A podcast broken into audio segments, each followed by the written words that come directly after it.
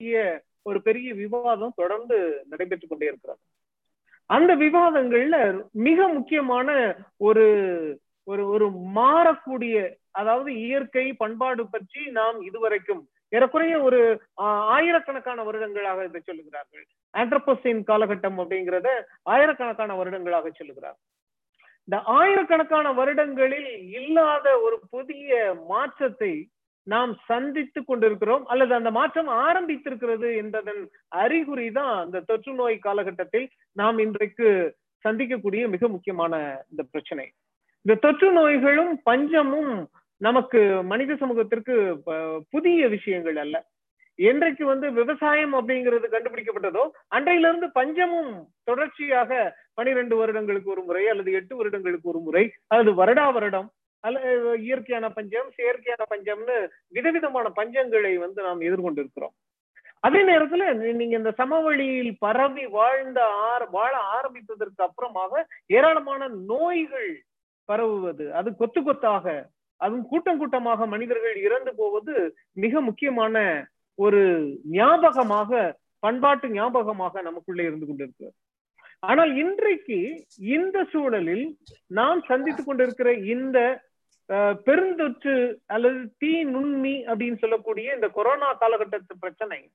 மிக முக்கியமாக மற்ற இதுவரைக்குமான அவ்வளவு பஞ்சத்திலிருந்தும் அவ்வளவு தொற்று நோயிலிருந்தும் வேறொரு வித்தியாசமான வேறொரு வாழ்க்கைக்கு நம்மை நகர்த்தி செல்லக்கூடிய நிறைய வழிமுறைகளை நிறைய ஒரு ஒரு- ஒரு ஒடுக்குதல்களை ஏறக்குறைய அப்படித்தான் சொல்லணும். ஒரு ஒடுக்குதல்களை மனித வாழ்வின் மீது நிர்பந்திக்கிறது அப்படிங்கறதான் நாம வந்து தொடர்ந்து பார்த்துட்டே இருக்கோம் ரொம்ப மிக முக்கியமான ஒடுக்குதல் என்ன அப்படின்னா இந்த கொரோனாவிலிருந்து தப்பித்துக் கொள்வதற்கு சொல்லப்படக்கூடிய அறிவுரைகள் இரண்டு அறிவுரைகள் மிக முக்கியமாக சமூக அறிவியல்களின் மீது நிகழ்த்தப்படுகின்ற ஒரு பெரிய கேள்வியாகவே நினைக்கிறேன்.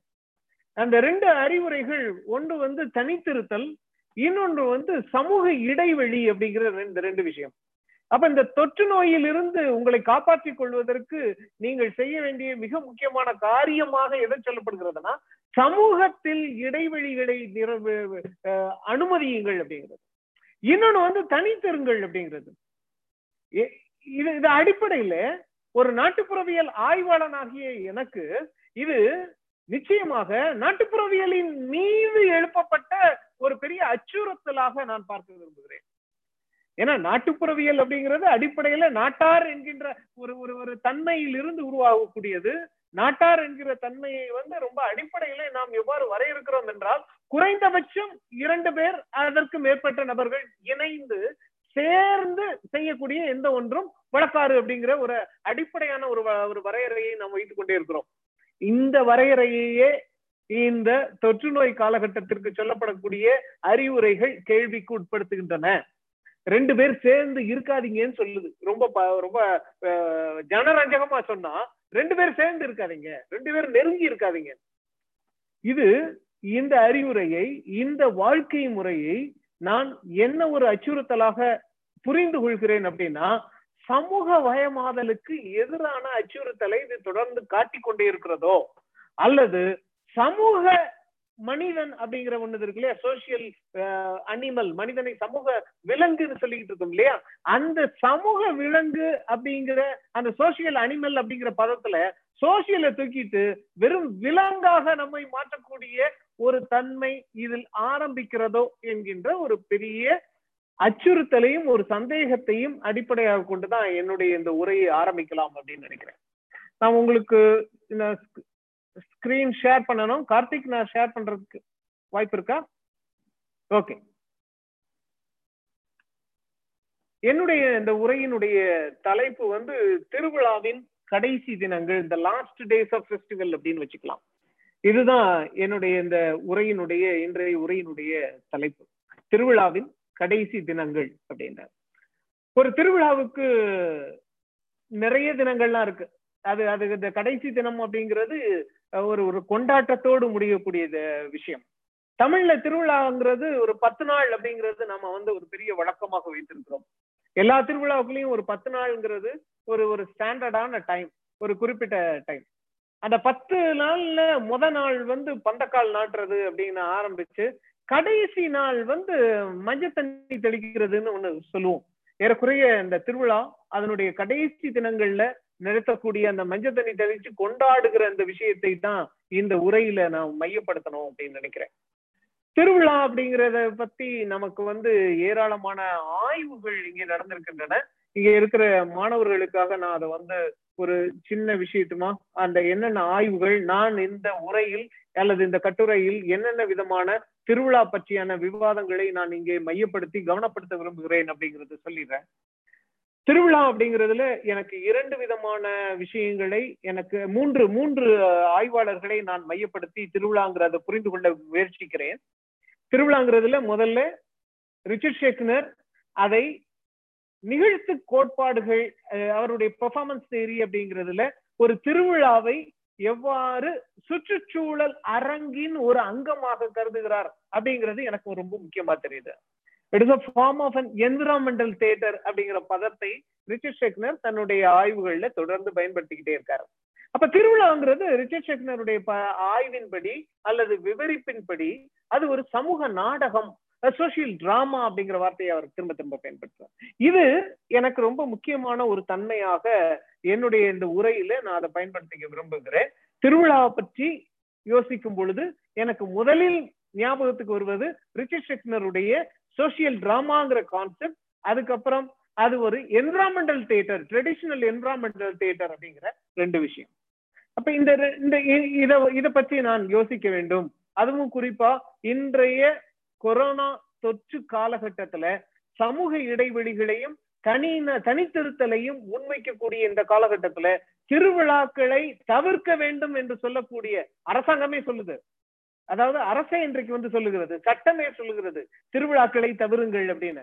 அப்ப இந்த திருவிழாக்களை தவறுங்கள்னு சொல்லும் போது நான் ரிச்சர்ட் பார்வையின்படி என்னவாக இதை புரிந்து கொள்கிறேன் என்றால் சமூக நாடகங்களை தவறுங்கள் என்று சொல்லும் போது என்ன நடக்க போகிறது?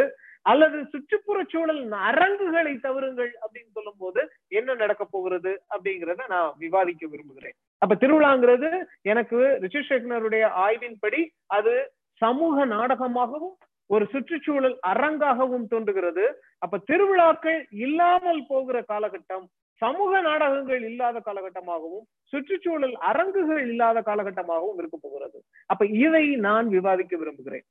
ரெண்டாவது வான்கெனப் இந்த திருவிழாவை பற்றி யோசிக்கும் பொழுது மிக முக்கியமாக அது ஒரு அது ஒரு சடங்கு தன்மையை கொண்ட திருவிழா என்றைக்குமே அது ஒரு திருவிழாவை கடந்து வருதல் அப்படிங்கிறது வந்து அதை ஒரு சடங்கு சடங்கினுடைய ஒரு எக்ஸ்டெண்டட் ஃபார்ம் தான் திருவிழா.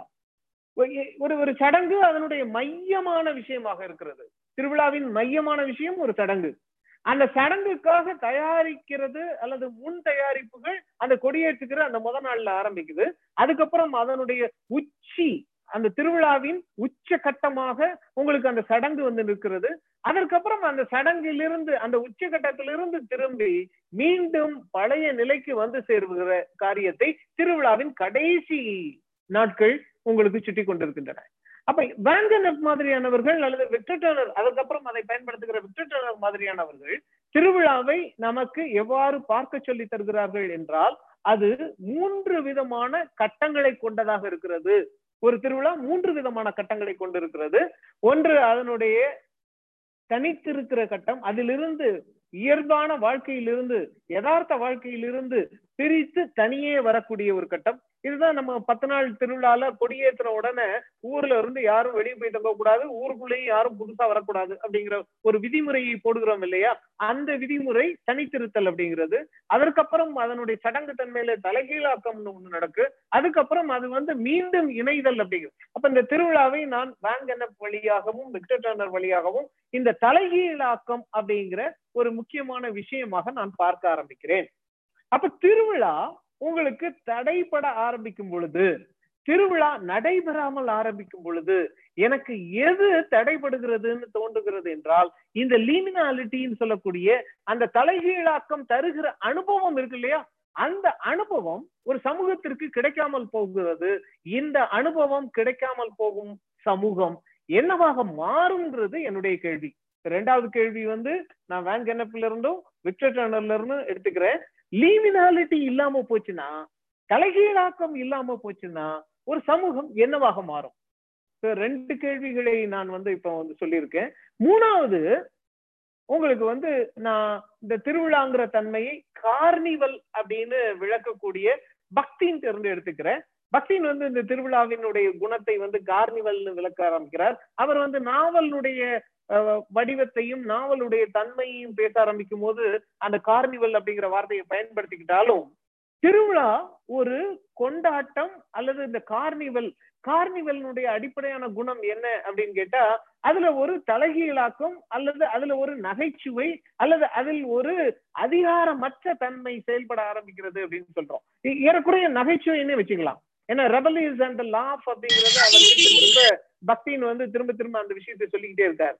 திருவிழால ஒரு நகை இருக்கிறது ஒரு நகைச்சுவை இருக்கிறது ஒரு தலைகி அதைத்தான் நம்ம வந்து இன்னொரு இடத்துல வேங்கண்ண மாதிரியானவர்கள் மாதிரியானவர்கள் தலைகீழாக்கம்னு சொல்லிக்கிறாங்க. இப்போ அந்த தாண்டி பக்தியின் மையப்படுத்துகிற திருவிழாக்களில் பக்தியின் மையப்படுத்துகிற அந்த நகைச்சுவை அப்படிங்கிற அந்த விஷயம் ஒரு கோமாளிகள் செய்யக்கூடிய ஒரு விஷயம் எல்லாவற்றையும் கேள்வி கேட்கக்கூடிய எல்லாவற்றையும் பார்த்து சிரிக்கக்கூடிய மற்ற சாதாரண சமயங்களில் யாரோ ஒருத்தருடைய மைக் ஆன் பண்ணி இருக்கு. ரொம்ப டிஸ்டர்பன்ஸ் இந்த இந்த நகைச்சுவையை திருவிழாவின் மையமான விஷயமாக பக்தியின் சொல்லக்கூடிய மையமான விஷயமாக கொண்டால் திருவிழாக்களை இந்த பெருந்தொற்றின் காரணமாக நாம் தவிர்க்க ஆரம்பிக்கிறோம் என்றால் அல்லது திருவிழாக்களை நாம் பழையபடி கொண்டாட முடியாது போகும் என்றால் இந்த நகைச்சுவை என்னாகும் அப்படிங்கிறது என்னுடைய மூன்றாவது கேள்வி. ஆக எனக்கு திருவிழா பற்றி இந்த பெருந்தொற்று காலகட்டத்தை திருவிழாக்களுக்கு நேர்க்கிற நெருக்கடிகளை பற்றி எனக்கு மூன்று விதமான கேள்விகள் இருக்கின்றன.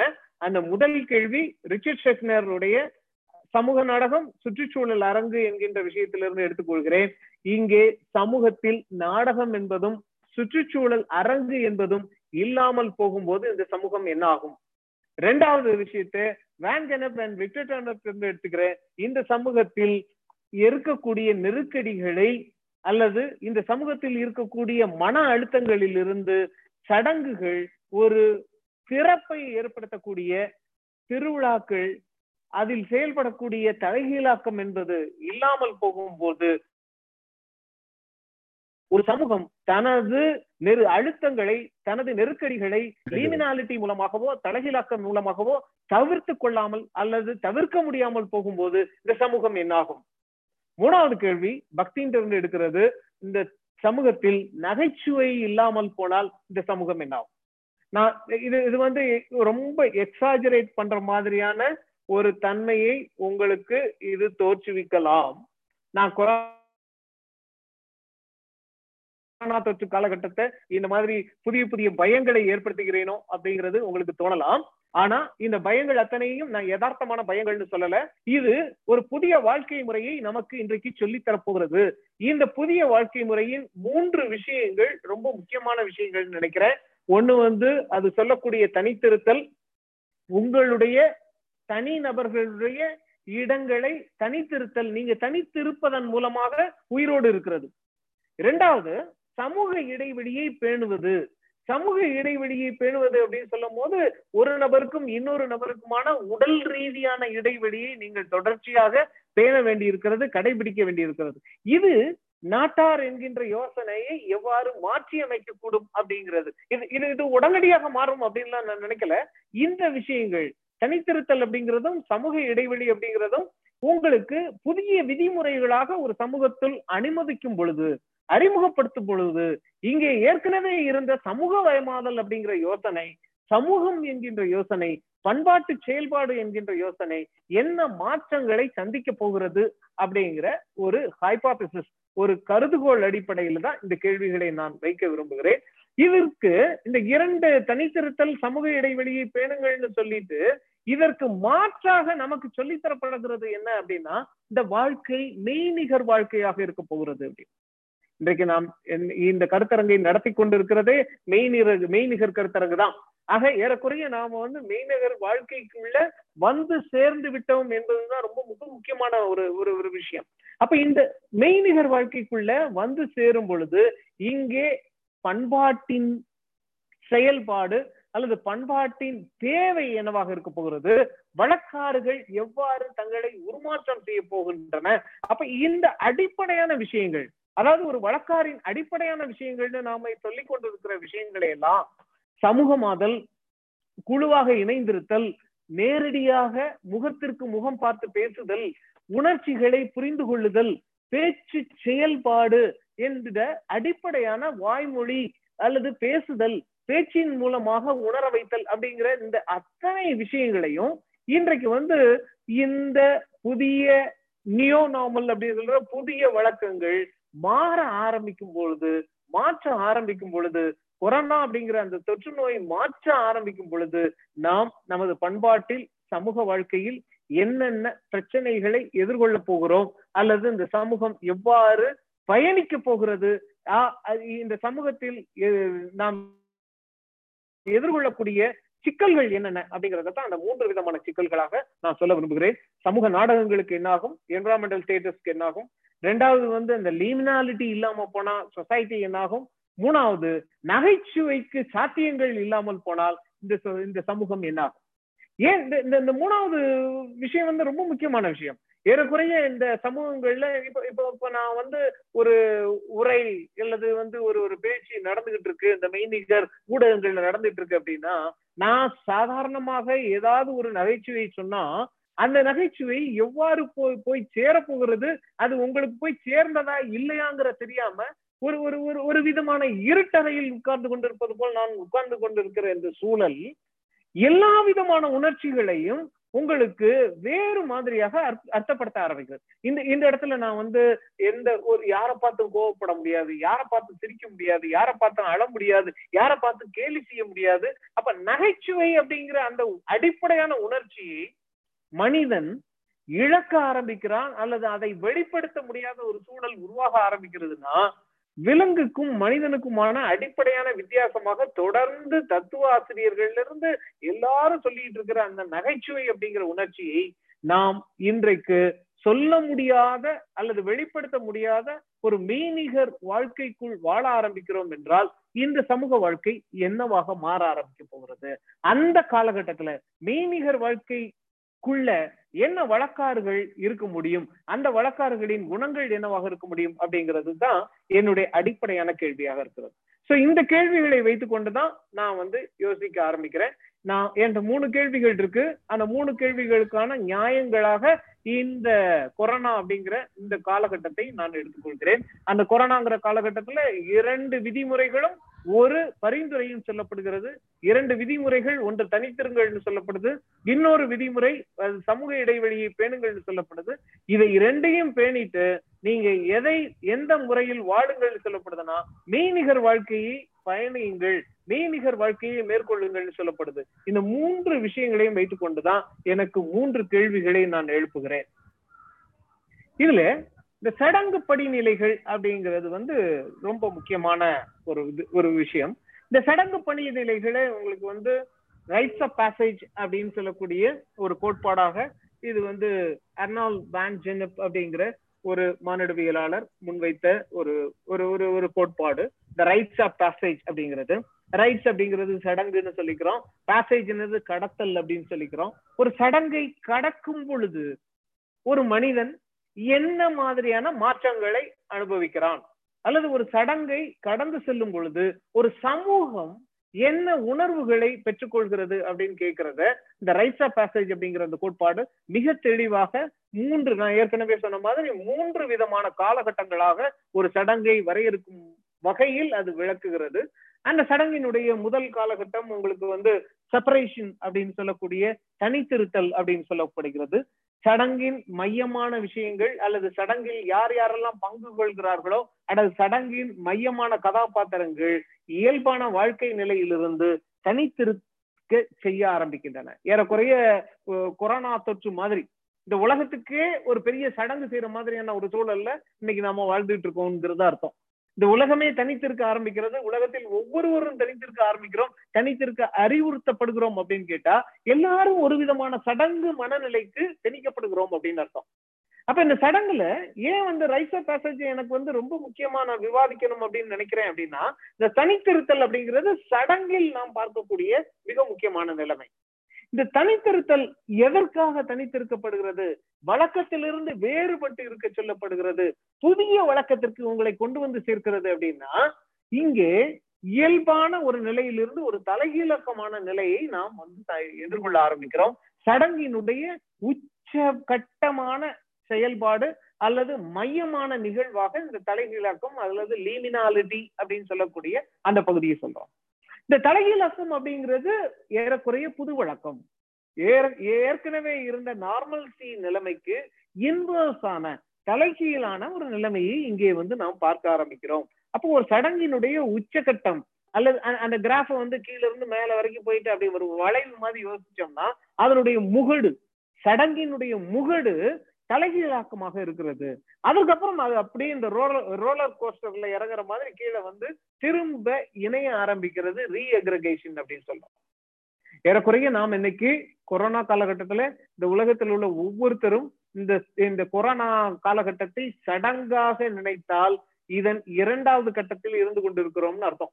நாம் ஏற்கனவே தனித்திருக்க சொல்லப்பட்டிருக்கிறோம். அதற்கப்புறம் ஒரு தலைகீழாக்க நிலைமை இங்கே உங்களுக்கு வழங்கப்படுகிறது. திருவிழாக்கள் இல்லாத கொண்டாட்டங்கள் இல்லாத அல்லது ஒருத்தரோடு ஒருத்தர் சமூக வயமாதல் இல்லாத ஒரு தலைகீழாக்க நிலைமை இங்கே திரும்ப திரும்ப சொல்லப்படுகிறது. இந்த தலைகீழாக்க நிலைமை தான் நாம வந்து இதை பார்த்துக்கிட்டு இருக்கோம். ஒரு சடங்கின் ஒப்பம் இது ரொம்ப முக்கியமான ஒரு விஷயம். ஏன் இந்த சடங்கினுடைய முக்கியமான விஷயம் அப்படின்னு சொல்றோம்னா ஏன் இந்த தலைகீழாக்கம் நடக்க போகிறது? ஏன் தலைகீழாக்கம் தேவைப்படுகிறது அப்படின்னு சொல்லும் போது வாங்கனப் வந்து ரொம்ப தெளிவா சொல்றாரு. ஒரு சடங்கை ஒரு தனிநபர் வாழ்க்கை விட்ட சடங்குகள்லாம் தனிநபர்கள் அல்லது ஒரு இரண்டு பேர் மூன்று பேர் கடந்து வருகிறார்கள் அப்படின்னு சொல்றோம். ஒரு ஃபெஸ்டிவல் அல்லது வந்து ஒரு ஒரு வில்லேஜ் ஃபெஸ்டிவல் அல்லது கூட்டு சடங்கு கூட்டு திருவிழான்னு சொல்லும் போது அந்த ஒற்றுமொத்த கிராமமோ அல்லது ஒரு பெரும் கூட்டமோ அந்த சடங்கை கடந்து வருகிறதுன்னு சொல்றோம். இந்த கடந்து வரும் பொழுது ஒரு சடங்கை தனிநபர்களோ அல்லது குழுவோ அல்லது பெரும் கூட்டமோ கடந்து வரும்பொழுது அந்த கடந்து வருவதன் மூலமாக அந்த சடங்கை கடந்து மூன்று மூன்று கட்டங்களையும் தாண்டி வருவதன் மூலமாக அது தன்னை புதுப்பித்துக் கொள்கிறது அப்படின்னு சொல்றோம். வேங்கண்ணப்பனுடைய மிக முக்கியமான கருத்தாக்கம் இது.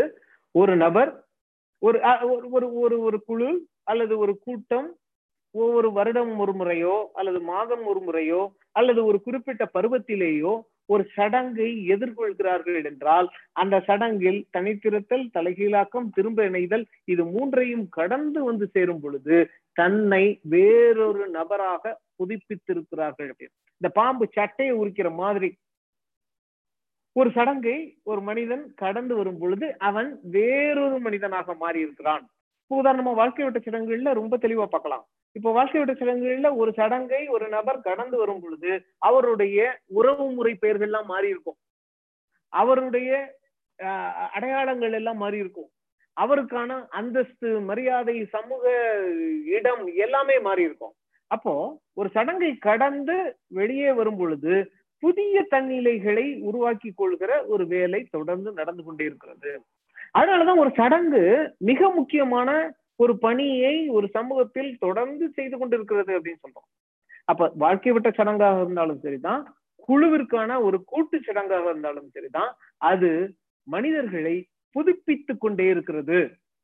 மனிதர்களை புதிய தன்னிலைகளை உருவாக்கி கொண்டே இருக்கிறது. அப்போ சடங்கு என்பது ஒரு பண்பாட்டின் எல்லா பண்பாடுகளிலும் சடங்கு இருக்கு. ஒரு சடங்கு என்பது பண்பாட்டின் மிக முக்கியமான அடிப்படையான ஆணித்தரமா ஒரு ஒரு மையமான ஒரு விஷயம்னு நாம் ஏன் திரும்ப திரும்ப சொல்லுகிறோம் என்றால் அது அந்த பண்பாட்டை உயிர்ப்போடு வைத்திருக்கிறது. அந்த பண்பாட்டை எவ்வாறு உயிர்ப்போடு வைத்திருக்கிறது அப்படின்னு கேட்டா அந்த பண்பாட்டின் ஒவ்வொரு மனிதரையும் அது புதுப்பிக்க அனுமதிக்கிறது. அவர்களுடைய தன்னிலைகளை புத்துருவாக்கம் செய்கிறது. இதன் மூலமாக உங்களுக்கு வந்து அந்த சமூகம் தன்னை உருமாற்றி கொண்டே இருக்கிறது. அப்ப சமூகத்துல மாற்றம் அப்படிங்கிறது இயக்கம் அப்படிங்கிறது ஒரு ஒரு ஒரு ஓட்டம்ங்கிறது அல்லது ஒரு ஒரு ஒரு ஒரு ஒரு செயல்பாடுங்கிறது எவ்வாறு சமூகத்தில் சாத்தியமாகிறது அப்படின்னு கேட்டா சடங்கின் மூலமாகத்தான் சாத்தியமாகிறதுன்னு சொல்றோம். சடங்கு இல்லை என்றால் அந்த சமூகத்துல எதுவுமே மாற்றம் அடைவதற்கு சாத்தியம் இல்லாம போகும். அது நிலை பெற்றதாக மாறும். அப்ப சடங்குகள் தான் உங்களுக்கு புதிய தன்னிலைகளை உருவாக்கி தருகின்றன புதிய அடையாளங்களை உருவாக்கி தருகின்றன புதிய மனநிலைகளை உருவாக்குகின்றன புதிய நபர்களை பழைய நபர்களை புதியதாக மீண்டும் மீண்டும் உற்பத்தி செய்யக்கூடியது எது அப்படின்னு கேட்டா சடங்குகள் தான் அப்படின்னு சொல்றோம். இதுல திருவிழாக்கள் தான் பேரளவுல இதை செய்கின்றன. வாழ்க்கை வட்ட சடங்குகள் சின்ன அளவுல செஞ்சா அது வந்து மைக்ரோ ரீஹாபிட்டேஷன் அப்படின்னு சொன்னா புதிய தன்னிலைகள் வாழ்க்கை வட்ட சடங்குகளில் ஒவ்வொரு தனிநபருடைய வாழ்க்கை சார்ந்தும் உருவாகிறது அப்படின்னு சொன்னா திருவிழாக்கள் ஒரு பெருங்கூட்டத்திற்கு ஒரு ஒரு லட்சக்கணக்கான மனிதர்களுக்கு புதிய தன்னிலைகளை உருவாக்கி தந்து கொண்டே இருக்கின்றன. கொண்டாட்டங்கள் பெருங்கூட்டத்திற்கு புதுப்பிக்கும் வேலையை செய்து கொண்டே இருக்கின்றன. இப்போ சடங்கினுடைய மிக முக்கியமான பங்காக அந்த லீமினாலிட்டியை சொல்லும் போது வான்கனப் என்ன சொல்றாரு அப்படின்னா இந்த புதுப்பித்தல் அப்படிங்கிறது சடங்கினுடைய அடிநாதம் அல்லது மையம். இந்த மையம் அப்படிங்கிறது ஒரு சமூகத்தை உயிர்ப்போடு வைத்திருப்பதற்கு தேவைப்படுகிறது அப்படின்னு சொல்றாரு.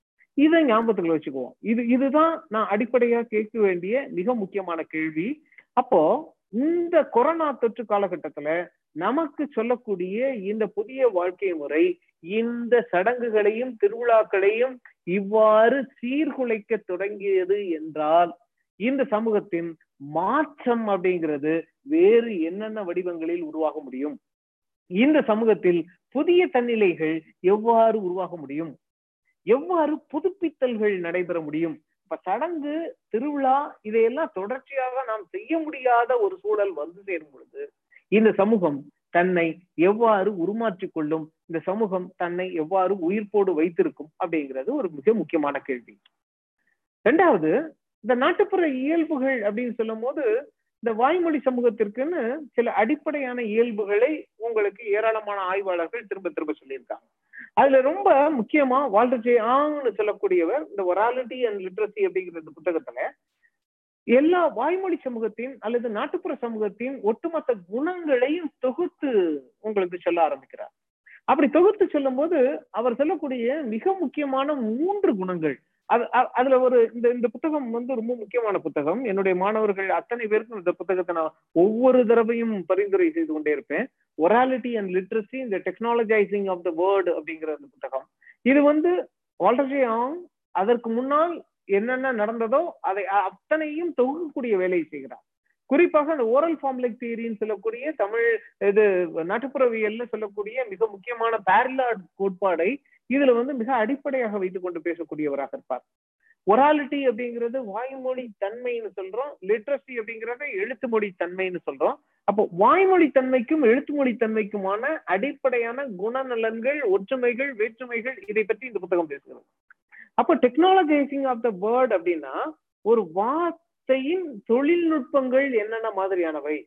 ஒரு வார்த்தையின் தொழில்நுட்பங்கள்னா ஒரு வார்த்தையை நீங்கள் உச்சரிக்க முடியும் அல்லது அந்த வார்த்தையை எழுத முடியும். அப்போ உச்சரிக்கும் பொழுது என்ன நடக்கிறது? அதே வார்த்தையை எழுதும் போது என்ன நடக்கிறது? அப்போ இதைத்தான் டெக்னாலஜைசிங் ஆஃப் த வேர்ட் அப்படின்னு சொல்றாரு. ஒரு வார்த்தையின் தொழில்நுட்பம் வார்த்தையை என்னவாக மாற்றி அமைக்கிறது அப்படிங்கிறது.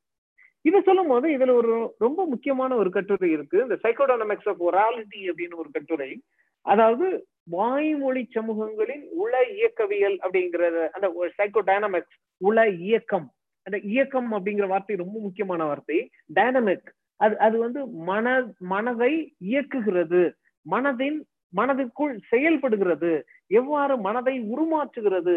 எவ்வாறு மனதை மாற்றி அமைக்கிறது அப்படிங்கிறது. அப்போ வாய்மொழிங்கிறது எவ்வாறு மனதை மாற்றி அமைக்கிறது அப்படின்னு கேட்கும்போது வாய்மொழி சமூகத்தின் மனதை மாற்றி அமைக்கக்கூடிய மிக முக்கியமான மூன்று குணங்களாக அவர் சொல்லுவது இந்த கலெக்டிவ் கான்சியஸ்னஸ் அந்த கலெக்டிவ் ஐடென்டிட்டி அப்படிங்கிறது. கூட்டு தன்னிலை அப்படிங்கிறது. இப்ப கூட்டு தன்னிலை அப்படிங்கிறது உங்களுக்கு இந்த சப்ஜெக்டிவிட்டி அல்லது நான் அப்படிங்கிறது நான் அப்படிங்கிறது ஒரு ஒரு நவீன யுகத்துல தன் என் உடல் சார்ந்து என் யோசனை சார்ந்து என் மனம் சார்ந்து நான் என்னை தனி நபராக உணர்ந்து கொண்டிருக்கிற அதே நேரத்துல நான் என்னை ஒரு குழு மனிதனாகவும் ஒரு சமூக மனிதனாகவும் ஒரு தேசிய மனிதனாகவும் ஒரு குடிமகனாகவும் ஒரு மானுடனாகவும் ஒரு உயிராகவும் நினைக்க முடிகிற அந்த தன்னிலையை கூட்டு தன்னிலை அப்படின்னு திரும்ப திரும்ப சொல்றோம்.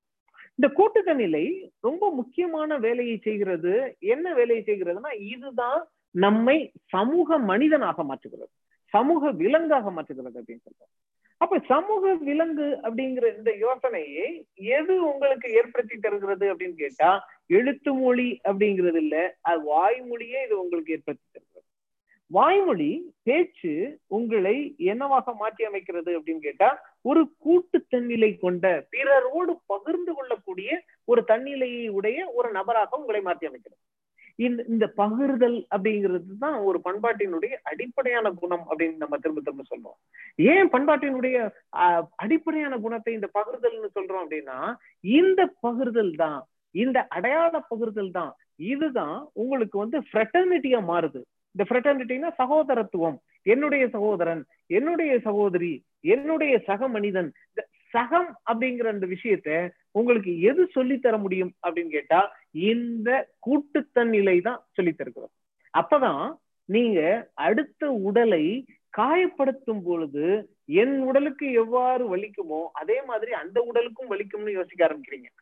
என் நீங்க ஒரு ஒரு விஷயத்த சந்தோஷமா மகிழ்ச்சியா கொண்டாடும் பொழுது இந்த மகிழ்ச்சி அவர்களும் அடையட்டும்னு பகிர்ந்தளிக்க ஆரம்பிக்கிறீங்க. அப்ப அடுத்த உடல்களை புரிந்து கொள்வது என்பது ஒரு கூட்டு தன்னிலையை உணரும் பொழுதுதான் நடக்குது. இதுதான் சமூக வயமாதல் இதுதான் சமூகத்தன்மை அப்படின்னு திரும்ப திரும்ப சொல்றோம். அப்ப இந்த சமூகத்தன்மையை எது உங்களுக்கு திரும்ப திரும்ப வழங்கி கொண்டிருக்கிறதுன்னு வால்டர் யாங் மாதிரியான ஆய்வாளர்கள் இந்த புத்தகத்தில் திரும்ப திரும்ப சொல்லுகிறார்கள் என்றால் பேச்சு தான் வழங்கி கொண்டே இருக்கிறது. எழுத்து உங்களுக்கு வழங்காது. எழுத்து அப்படிங்கிற தொழில்நுட்பம் உங்களை தனியாக ஒரு அறையில் தனித்திருக்க செய்யும். இன்றைக்கு கொரோனா காலகட்டத்துல நீங்க என்ன மாதிரியான வாழ்க்கை முறைக்கு என்ன மாதிரியான தன்மைக்கு கொண்டு போய் சேர்க்கிறீர்கள் சேர்ந்திருக்கிறீர்கள் அப்படின்னா எழுத்துங்கிற தொழில்நுட்பம் சார்ந்த ஒரு மொழி வெளிப்பாட்டிற்கு போய் சேர்ந்திருக்கிறோம். ஆனா பேச்சுங்கிறது ரொம்ப அடிப்படையில கூட்டுத்தன்மையை உருவாக்கி ஏன்னா தனியாக பேச முடியாது. ஆனா தனியா உட்காந்து எழுதலாம் தனியா உட்காந்து வாசிக்கலாம். தனியாக பேசுவதுங்கிறது சாத்தியமே இல்லை. அப்ப பேச்சுங்கிறது குறைந்தபட்சம் இன்னொரு நபரை சார்ந்தே இருக்க முடியும். அப்ப பேச்சு இன்னொரு நபரை சார்ந்தே இருக்க முடியும் அப்படின்னு கேட்டா இங்க தனித்திருத்தல் அப்படிங்கிறது உங்களுக்கு சொல்லப்படும் என்றால் சமூக இடைவெளிங்கிறது உங்களுக்கு சொல்லப்படும் என்றால் உங்கள் முகத்தினுடைய உணர்ச்சிகளை நீங்கள் மறைத்து கொண்டு ஒரு பெரிய முகமுடியை போட்டுக்கிட்டு தான் நீங்க பேசுனீங்கன்னா பேச்சுங்கிறது அங்கே இறந்து போகிறது அப்படின்னு சொல்றோம். அப்ப பேச்சு இறந்து போன சூழல்ல உங்களுக்கு எது உருப்பெறாமல் மாற ஆரம்பிக்கிறது அப்படின்னு கேட்டா இந்த கூட்டு தன்னிலை உருப்பெறாமல் மாற ஆரம்பிக்கிறது. இப்ப கூட்டு தன்னிலைங்கிறத ஒரு மனிதனால் உணர முடியவில்லை என்றால் அடுத்த நபரை அடுத்த நபரோடு தான் பகிரக்கூடிய அல்லது பகிர்ந்து கொள்ளக்கூடிய ஒரு தன்னிலையை உணர முடியவில்லை என்றால் இந்த சமூகம் என்ன மாதிரியான வாழ்க்கை முறையை அல்லது என்ன மாதிரியான அடிப்படையான மாற்றங்களை எதிர்கொள்ள ஆரம்பிக்கிறது அப்படிங்கிறது ரொம்ப முக்கியமான என்னுடைய கேள்வியாக இருக்கிறது. அப்ப கூட்டுத்தன்னிலையை நாம் இழந்து கொண்டு இருக்கிறோமா அப்படிங்கிற ஒரு அடிப்படையான ஒரு கேள்வியை இந்த கருத்தரங்குல தொடர்ச்சியாக வெவ்வேறு கால முறைகள்ல நம்ம கேட்க போறோம். இப்ப கூட்டுத்தன்னிலையை இழக்க ஆரம்பிக்கிறோம் அப்படின்னா அது அதற்கான அடிப்படையான சான்றுகளை தான் நான் சொல்றேன். பேச்சுங்கிறது இங்க தடைபட ஆரம்பிக்குது. நான் நான் நான் வாயை மூடி பேச வேண்டி இருக்கிறது எனக்கு முன்னாடி ஒரு மாஸ்க் போட்டுட்டு பேச வேண்டியிருக்கு. அப்ப நீங்க நீங்க வந்து ஒரு ஒரு ஒரு ஒரு ஆறு அடி தூரத்துல நின்று அந்த பேச்சை கேட்கிறவர்களா இருக்கீங்க அல்லது வெகு தூரத்துல எங்கேயோ மெய்நிகர் உலகத்துல இருந்து இந்த பேச்சை கேட்கக்கூடியவர்களா இருக்கிறீங்க. அப்ப இந்த மாதிரியான பேச்சை கேட்கக்கூடிய இந்த நேரத்துல இவர் ஒரு இரண்டு நபர்களுக்கு இடையிலான பேச்சு பாரம்பரியமாக உருவாக்கி தந்த கூட்டுத்தன்னிலையை நாம் இழந்து கொண்டிருக்கிறோம் அப்படின்னு கேட்டா இந்த சமூகம் என்ன மாதிரியான மாற்றங்களை இனி எதிர்கொள்ள போகிறது அப்படிங்கிறது ரொம்ப முக்கியம். ரெண்டாவது வால்டர் அவங்க சொல்லக்கூடிய ரெண்டாவது மிக முக்கியமான விஷயம் திரும்ப செய்தல் அப்படிங்கிறது இந்த ரெப்படேஷன் அப்படிங்கிறது. இந்த ரெப்படேஷன் அப்படிங்கிறது வாய்மொழி சமூகத்தின் இயல்பான மானுடர்களின் மிக அடிப்படையான குணம்னு வால்டர் திரும்ப திரும்ப பேசிக்கிட்டே இருக்காரு. அப்ப இந்த ரெப்படேஷன்ல அவர் என்ன சொல்றாரு அப்படின்னு கேட்டா ரெப்படேஷன் இஸ் நாட் ரிடண்டன்ட் அப்படின்னு இட் இஸ் நாட் போரிங் நாம இங்கே எழுத்து சமூகத்துல ஒரே விஷயத்தை திரும்ப திரும்ப சொன்னா அல்லது ஒரே விஷயத்தை திரும்ப திரும்ப எழுதுனா ஐயோ போர் அடிக்குது அப்படின்னு பேசியே பழகிருக்கோம் ஆனா வாய்மொழி சமூகத்துல ஒரு விஷயத்தை திரும்ப திரும்ப சொன்னாலும் எல்லாரும் அதை விருப்பமோடு கேட்டுக்கொண்டிருக்கிறார்கள் ஏன் இது நடக்குது அப்படின்னு கேட்கும்போது வால்டர் யாங் ரொம்ப தெளிவா ஒரு விஷயத்த சொல்றாரு. அங்கே திரும்ப சொல்லுதல் என்பது ஞாபகத்தில் வைத்திருப்பதல் என்ற அர்த்தம். அங்கே திரும்ப சொல்லுதல் என்பது புதிதாக தன் விஷயங்களை அதனுள் சேர்த்து கொள்வது என்று அர்த்தம். இந்த டைக்லூசியா டைக்ரஷன் அப்படின்னு சொல்றது அதாவது மற்றொன்று விரித்தல் அப்படின்னு சொல்றது. அப்போ ஒவ்வொரு முறை ஒரு கலைஞன் ஒரே கதையை வருடா வருடம் திரும்ப திரும்ப சொல்லும் போது அவன் என்ன செய்கிறான் என்றால் அதை போன வருடத்திலிருந்து இந்த வருடம் வித்தியாசப்படுத்தி காட்டுவதற்காக அவன் அதில் தனக்கு தெரிந்த புதிய விஷயங்களை எல்லாம் சேர்க்க ஆரம்பிக்கிறான். அப்ப இந்த புதிய விஷயங்களை எல்லாம் சேர்க்க ஆரம்பிக்கும் போதுதான் மரபான வழக்கார்கள் மரபுங்கிறது பழமைங்கிறது கொஞ்சம் கொஞ்சமாக மாற்றமடைய ஆரம்பிக்கின்றன. அப்போ பாரம்பரிய சமூகத்தில் மாற்றத்தை எது கொண்டு வந்து சேர்க்கிறது அப்படின்னு கேட்டா திரும்ப செய்தல் தான் கொண்டு வந்து சேர்க்கிறது அப்படின்னு. அப்ப மெய்நிகர் வாழ்க்கையை இன்றைக்கு நமக்கு வந்து பரிந்துரைக்க ஆரம்பிக்கும் பொழுது அல்லது இந்த சமூக இடைவெளியை இன்றைக்கு வந்து விதிமுறையாக சொல்லப்படும் பொழுது தனித்திருத்தல் அப்படிங்கிறது சொல்ல ஆரம்பிக்கும் பொழுது திரும்ப செய்தல் எந்த பயன்பாடும் இல்லாமல் ஆகிறது. ஏன்னா யாருமே இல்லை உங்களுக்கு திரும்ப செய்யறதுக்கு நீங்க சொன்னதை ஒரு தடவை கூட சொல்ல முடியாதுங்கிறதப்போ திரும்ப ரெப்படேஷன்ங்கிறது சாத்தியமே இல்லாம போகுது. அப்ப ரெப்படேஷன்ங்கிறது சாத்தியம் இல்லாம போகும்போது you are losing your memory உங்க ஞாபகங்களை நீங்கள் இழக்க ஆரம்பிக்கிறீர்கள். ஏன்னா திரும்ப திரும்ப சொல்லும் போதுதான் உங்களுடைய ஞாபகத்துல வந்து எந்த ஒரு விஷயம் நெமானிக் அப்படிங்கிற வார்த்தையை பயன்படுத்துவார் வாழ்க்கையாம் திரும்ப திரும்ப ஒரே ரைமிங்கா நீங்க ஒரு விஷயத்த சொல்லும் போதுதான் அது ஞாபகத்தில் போய் சேரும். அப்ப ஞாபகத்தில் அதை வைத்துக் கொண்டிருக்க வேண்டும் என்பதற்காகவே உங்களுக்கு இசை வடிவிலான யோசனைகள் உருவாக ஆரம்பிக்கும்.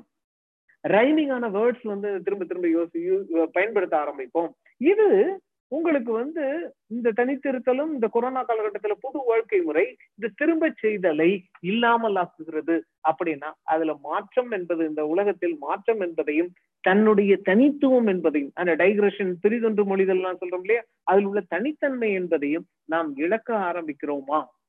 அப்படி இழக்க ஆரம்பிக்கிறோம் என்றால் இன்றைக்கு நாம் எதை நோக்கி போய் கொண்டிருக்கிறோம் அப்படிங்கிறது ஒரு முக்கியமான கேள்வி. மூணாவதாக வால்டர் சொல்லக்கூடிய மூணாவது குணம் என்ன அப்படின்னா வழக்கார்களின் பொது உடைமை குணம் அப்படின்னு சொல்றாரு. அந்த வழக்கார்களின் பொது உடைமை குணம் அப்படிங்கிறது என்ன அப்படின்னா அதுல ஒரு ஜனரஞ்சகத்தன்மை இருக்கிறது. ஜனநாயகத்தன்மை இருக்கிறது அப்படின்னு அர்த்தம். என்ன ஜனநாயகத்தன்மை இருக்கிறது?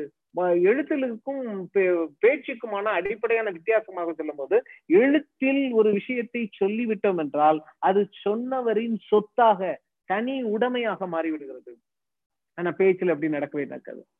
பேச்சுல ஒருத்தர் வந்து ஒரு விஷயத்த சொல்றார் அப்படின்னா அதை கேட்கிறவர் அதை தன் உள்ளே வாங்கி கொண்டார் என்றால் அது அவருக்கும் சொந்தமாக மாறிடும் சொன்னவருக்கு சொந்தம் இல்லை. அது எல்லாருடைய பொது உடைமையாக மாறிவிடுகிறது. அதனாலதான் நாட்டுப்புற கதைகளுடைய சோ யாருடைய சொத்து அப்படின்னு கேட்டா அது பொது பொது சொத்து. நாட்டுப்புற பாடல்கள் யாருடைய உருவாக்கம் என்றால் அது பொது உருவாக்கம். இந்த வில்லு பாடல்கள் எல்லாம் யார் கண்டுபிடித்தார்கள் என்றால் அந்த சமூகம் கண்டுபிடித்தது. அப்போ எல்லா வழக்காறுகளும் பொது உடைமை குணத்தை தொடர்ந்து சொல்லிக்கொண்டே இருக்கின்றன அப்படிங்கிறது ரொம்ப முக்கியமாக நாம் கவனித்தோம் என்றால் இந்த வழக்கார்களை நாம் இன்றைக்கு பயன்படுத்த முடியாமல் போகிற ஒரு சூழல் வருகிறது என்றால் அவி லூசிங் அவர் காமனாலிட்டி அதாவது நாம் நமது பொது உடைமை யோசனையை இழந்து கொண்டிருக்கிறோமா? இதுதான் இன்னொன்று மிக முக்கியமாக கேட்க விரும்புகிற ஒரு கேள்வி. இதுல இந்த கேள்விகள் அடிப்படையாக வைத்துக்கொண்டு இந்த திருவிழாவை வைத்துக்கொண்டு நான் உங்களுக்கு ஒரு கேஸ் ஸ்டடியை மட்டும் சொல்லிட்டு அதுக்கப்புறம் நான் வேகமா இந்த உரையை முடித்துக்கலாம் அப்படின்னு நினைக்கிறேன். ஆடி அமாவாசைங்கிறது ஒரு பெரிய திருவிழா. தமிழ்நாட்டுல கொண்டாடக்கூடிய மிக முக்கியமான திருவிழா. இந்த ஆடி அமாவாசையில அதுவும் வந்து ஆடி பதினெட்டுல திருநெல்வேலி பக்கத்துல உங்களுக்கு வந்து சொரிமுத்தையனார்னு ஒரு கோயில் இருக்கு பாவனாசத்துல. அந்த சொரிமுத்தையனார் கோயிலுக்கு லட்சக்கணக்கான மக்கள்கள் வந்து அன்றைக்கு வந்து திரண்டு அந்த பாமநாசத்துல இருக்கக்கூடிய அந்த மலை மேல இருக்கக்கூடிய அகத்தியர் பாலத்துக்கிட்ட போய் அங்க உள்ள அந்த கோயில்ல சொரிமுத்தையனார் கோயில்ல தங்க தங்களுடைய குலதெய்வத்திற்கும் கும்பிட்டு ஆடி அமாவாசை அன்னைக்கு திதி இந்த மாதிரியான விஷயங்களை எல்லாம் செய்து விட்டு வருவது ஒரு வழக்கம். சோ அன்றைய ஒரு நாள் மட்டும் அந்த மலையில அந்த அன்னைக்கு அதுக்கு அது வரைக்கும் அது வந்து ஒரு வனாந்தரமாக யாருமே ஆட்கள் குறைவாக இருக்கக்கூடிய அன்னை அந்த மலையில வாழ்ந்துட்டு இருக்கிற ஒரு மிக முக்கியமான மிக சின்ன மக்கள் தொகை கொண்ட காணிக்காரர்கள் மட்டுமே வாழ்ந்து கொண்டிருக்கிற அந்த மலையில் அந்த ஒரு நாள் மட்டும் அதுக்கு முந்தின நாளும் சரி அந்த நாள் அதுக்கு மறுநாள் இந்த மூன்று நாட்களும் மட்டும் லட்சக்கணக்கான மக்கள்கள் படையெடுத்து செல்வார் அந்த சொரிபுத்தையனை வணங்கி விட்டு வருவதற்கு இந்த லட்சக்கணக்கான மக்கள்கள் இந்த தூத்துக்குடி பகுதி தூத்துக்குடியிலிருந்து திருச்செந்தூர்ல இருந்து உங்களுக்கு வந்து திருநெல்வேலி கன்னியாகுமரி இந்த மாவட்டங்கள் அத்தனையிலுமிருந்து லட்சக்கணக்கான மக்கள்கள் ஒட்டு மொத்தமாக ஒரு மலை கோயிலுக்கு போய் சேர்றாங்க அப்படின்னா அங்க வந்து தாமிரவர்ணியே ஓடினாலும் மூணாவது நாள் கழிச்சு திருப்பி போய் நாலாவது நாள் பாத்தீங்கன்னா அது வந்து போர்க்களம் மாதிரி அது போர்க்களம் மாதிரி இருக்கும். ஏன்னா லட்சக்கணக்கான மக்கள்கள். அங்க வந்து அங்க சாப்பிட்டு உறங்கி கழித்து போன அந்த காலகட்டம் அது அது ஒரு பெரிய திருவிழா. அந்த திருவிழா வருடா வருடம் நடைபெற வேண்டும்ங்கிறது முக்கியம். அது வந்து அந்த திருவிழாவில் ஈர பங்கெடுக்கக்கூடிய மக்கள்கள் மக்கள் அத்தனை பேரும் தங்களுடைய தன்னிலைகளை புதுப்பித்து கொண்டு வெளியேறி விட்டு வந்ததுக்கு அப்புறம் அந்த அங்க பாரம்பரியமாக அங்கே இருபத்தி நாலு மணி நேரமும் வாழ்ந்து கொண்டிருக்கிற அந்த காணிக்காரர்கள் இருக்கிறார்கள் இல்லையா? அவர்கள் ஒரு சடங்கை செய்வார் இந்த மக்கள் அத்தனை பேரும் ஆடி அமாவாசைக்காக லட்சக்கணக்கான மக்கள் அந்த பெரும்தையனார் கோயிலுக்கு போய் ஆடு வெட்டி பூஜை பண்ணி அல்லது உங்களுக்கு வந்து நிறைய நேர்த்தி கடன்களை எல்லாம் பண்ணி எல்லா விஷயத்தையும் முடிச்சுட்டு மூணாவது நாள் திரும்பி கீழே வந்த உடனே அந்த இடம் திரும்பவும் வனாந்தரமாக மாறிடும். அந்த வனாந்தரம்னா ஒரு போர் நடந்ததுக்கு அப்புறம் அங்கேயும் இங்கேயுமாக சிதறண்டு கழிவுகள் மனித கழிவுகள் உடல் உணவு கழிவுகளாக சிதறி கிடக்கும். இந்த இடத்த காணிக்காரர்கள் ஒரு சடங்கு செய்வாங்க. அந்த சடங்கு ரொம்ப முக்கியமான சடங்காக எனக்கு பட்டது. அந்த சடங்குக்கு பேர் என்ன அப்படின்னா வரதி கொடுக்கறதுன்னு சொல்லுவாங்க. வரதி கொடுக்கறது அப்படின்னு. அந்த வரட்டி கொடுக்கறது அப்படிங்கிறது என்ன அப்படின்னு பார்த்தா அவர்கள் வந்து அவர்களுடைய தெய்வங்களை. காணிக்காரர்கள் சொரிமுத்தையனார் வணங்குறது இல்ல சொரிமுத்தையனார் வந்து சமவெளியில் வாழ்ந்துட்டு இருக்க மக்களுடைய ஐயனார் தெய்வம். காணிக்காரர்களுடைய தெய்வம் என்ன அப்படின்னா அகத்தியர். அந்த அந்த அகத்திய மலையினுடைய உச்சி வந்து அகத்தியனுடைய தலைன்னு நினைக்கிறாங்க. அந்த மலை தான் அகத்தியர். அந்த மலையில வெவ்வேறு பகுதிகளில் நூத்தி எட்டு தெய்வங்கள் வாழ்ந்து கொண்டிருப்பதாக காணிக்காரர்கள் நம்புகிறார்கள். இது ரொம்ப முக்கியமான விஷயம். காணிக்கார பழங்குடியின மக்களுக்கும் சமவெளியில் இருந்து வாழ்ந்து கொண்டிருக்கிற மக்களுக்குமான அடிப்படையான வித்தியாசம் என்ன அப்படின்னா காணிக்காரர்கள் தெய்வங்கள் எங்கே வாழ்ந்து கொண்டிருக்கின்றன நம்புறாங்கன்னா நிலத்துல அதாவது மலையில அந்தந்த காடுகளில் அந்த பகுதிகளில் நூத்தி எட்டு தெய்வங்கள் வாழ்ந்து கொண்டிருக்கிறதாக சொல்லுகிறார். இதனுடைய அடிப்படையான ஒரு தன்மை எப்படி உங்களுக்கு வெளியே தெரியும்னா காணிக்காரர்கள் ஒவ்வொரு இடத்துல இருந்து இன்னொரு இடத்துக்கு இடம்பெயர்ந்து வாழக்கூடிய ஒரு பாரம்பரியத்தை உடையவர்கள். புதிதாக ஒரு இடத்துல போய் வாழும் போது அவர்களுடைய பூசாரி வந்து அதை வந்து கணித்து சொல்லுவார். இந்த இடத்துல ஏதாவது தெய்வம் இருக்கா? அந்த நூத்தி எட்டு தெய்வத்துல ஏதாவது ஒண்ணு இங்க இருக்கா அப்படின்னு. அது இல்லாத இடமா? அந்த நூத்தி எட்டு தெய்வங்கள் இல்லாத இடமா பார்த்து தாங்கள் வாழ்வதற்கான இடத்தை தேர்ந்தெடுப்பார்கள். அப்ப காணிக்காரர்கள் பழங்குடியின மக்களுடைய யோசனை தெய்வங்களை பற்றி என்னவாக இருந்து கொண்டிருக்கிறது அப்படின்னா தெய்வங்கள் நிலத்தில் உறையும். ஆனா சமவெளியில இருந்து போற மக்கள் தெய்வங்களை எங்கே இறக்குவார்கள் அப்படின்னு கேட்டா உடல்ல இறக்குவாங்க. அப்போ இந்த காணிக்காரர்களுக்கு என்ன பயம் அப்படின்னா லட்சக்கணக்கான மக்கள் இந்த மூன்று நாள்ல இங்க வந்து சேர்ந்துட்டாங்க. இந்த லட்சக்கணக்கான மக்கள் வந்துட்டு போனாங்கன்னா இவர்கள் உடலில் எத்தனை ஆவிகள் வந்து இருக்கும்னு தெரியாது. அப்ப நிறைய ஆவிகள் வந்திருக்கும். ஏன்னா சமவெளியில வந்து ஆவிகள் தெய்வங்கள் பேய்கள் எல்லாமே எங்க இருக்கும் அப்படின்னு கேட்டா நிலத்துல இருக்காங்க. சமவெளி மக்கள் என்ன நம்புறாங்கன்னா மனிதனுடைய உடம்புல தொத்திட்டு வரும் அப்படின்னு நம்புறாங்க. காணிக்காரர்களும் அதே யோசனை இல்லை அப்ப லட்சக்கணக்கான பேர் அவங்க வந்துட்டு போனாங்கன்னா அவர்கள் உடலில் வந்த துர்ராவிகள் இங்கே தங்கி இருக்குமோ அப்படின்ட்டு அதை விரட்டுவதற்காக செய்யக்கூடிய சடங்கு தான் அந்த வரதி கொடுக்கறது அப்படின்னு பேர். அப்ப அந்த லட்சக்கணக்கான மக்கள் அந்த மக்களோடு மக்களாக அவர்கள் உடம்பில் ஏறி வந்த ஆவிகள் அல்லது தெய்வங்கள் இங்கே தொடர்ச்சியாக தங்கிவிடக் கூடாதுங்கிறதுக்காக அதை திருப்பி அந்த ஆவிகளை எல்லாம் திரும்ப சமவெளிக்கு அனுப்பி விரட்டுறது சடங்கு தான் வரதி. அந்த ஆவிகளை எல்லாம் கூப்பிட்டு அந்த நூத்தி எட்டு தெய்வங்களை தவிர நூத்தி எட்டு தெய்வங்கள் அவங்க தெய்வங்கள். அந்த நூத்தி எட்டு தெய்வங்கள் அந்த மலையிலே இருக்கும். அகத்திய தலைமையில இருக்கக்கூடியது. அந்த நூத்தி எட்டு தெய்வங்களை தவிர பீர வந்தேரி தெய்வங்கள் இருக்கு இல்லையா? அந்த சமூக மனிதர்களோட இடையில வந்து இந்த மூணு நாள்ல வந்த தெய்வங்கள் இவர்களுக்கு ஏதாவது ஒரு காணிக்கையை கொடுத்து திரும்ப அழைத்து செல்லும் இந்த சடங்குக்கு பேர் தான் வரதி கொடுக்கும் சடங்கு அப்படின்னு பேர். இது தமிழக சுற்றுச்சூழல் அரங்கு ரிச்சிஷேக் சொன்னோம் இல்லையா? இந்த சோசியல் டிராமா அப்படிங்கிறதுல இந்த சுற்றுச்சூழல் அரங்கு அப்படிங்கறத தமிழக சுற்றுச்சூழல் அரங்குல உள்ள அந்த சடங்கின் அந்த அரங்கின் பேக் ஸ்டேஜில் நடக்கிற இந்த காணிக்காரர்களுடைய தன்மை வந்து ரொம்ப முக்கியமான தன்மையாக எனக்கு தெரிஞ்சது. அப்ப இந்த திருவிழாக்கள் சுற்றுச்சூழலை இவ்வாறு பாதிக்கும் பொழுது அதை இந்த வழக்காறு எவ்வாறு சரி செய்து கொள்கிறது மக்களுடைய பண்பாடு எவ்வாறு சரி செய்து கொள்கிறது அப்படின்னு கேட்டா அதற்கு இன்னொரு சடங்கை செய்கிறது. இன்னொரு வரதியை செய்கிறது. அப்ப சுற்றுச்சூழலை எப்படியெல்லாம் நீங்கள் வந்து சீரழிக்கவும் சீர்கிடவும் ஆரம்பிக்கிறீர்களோ அதற்கு தோதான வகையில் புதிய சடங்குகளை கண்டுபிடிக்க ஆரம்பித்துக் கொண்டே இருக்கிறது. இதுதான் பண்பாட்டினுடைய இதுதான் சமூக இயக்கத்தினுடைய தன்மையாக இருக்கிறது. இதை ஏன் சொல்றேன் அப்படின்னு கேட்டா இந்த மாதிரி உங்களுக்கு கொரோனா தொற்று காலகட்டத்தில் ஏற்படக்கூடிய இந்த நெருக்கடிகள் என்ன மாதிரியான மாற்றங்களை ஏற்படுத்த போகிறது? அப்ப சமூகம் எவ்வாறு தன்னை தகவமைத்துக் கொள்ள போகிறது அப்படிங்கிறது ஒரு பெரிய கேள்வி. இதுல இந்த கொரோனா காலகட்டத்துல இப்போ வந்து உங்களுக்கு திருவிழாக்கள் தடைபட ஆரம்பிக்கின்றன நிகழ்ச்சி கலைகள் இல்லாம மாற மாற ஆரம்பிக்கின்றன அப்படின்னு கேட்கும் போது அப்ப திருவிழாக்கள் உங்களுக்கு வந்து தவிர்க்க முடியாததை செய்யக்கூடியதாக மாறும். இப்ப தவிர்க்க முடியாததை செய்யக்கூடியதா மாறும் அப்படின்னு கேட்டா ஒரு திருமணத்துல தாலி கட்டுறது தவிர்க்கவே முடியாது. அப்ப தாலி கட்டுறது மட்டும். ஒரு ஒரு கர்மாதியில ஒரு இறப்பு சடங்குல அவரை புதைக்கிறத வந்து தவிர்க்கவே முடியாது.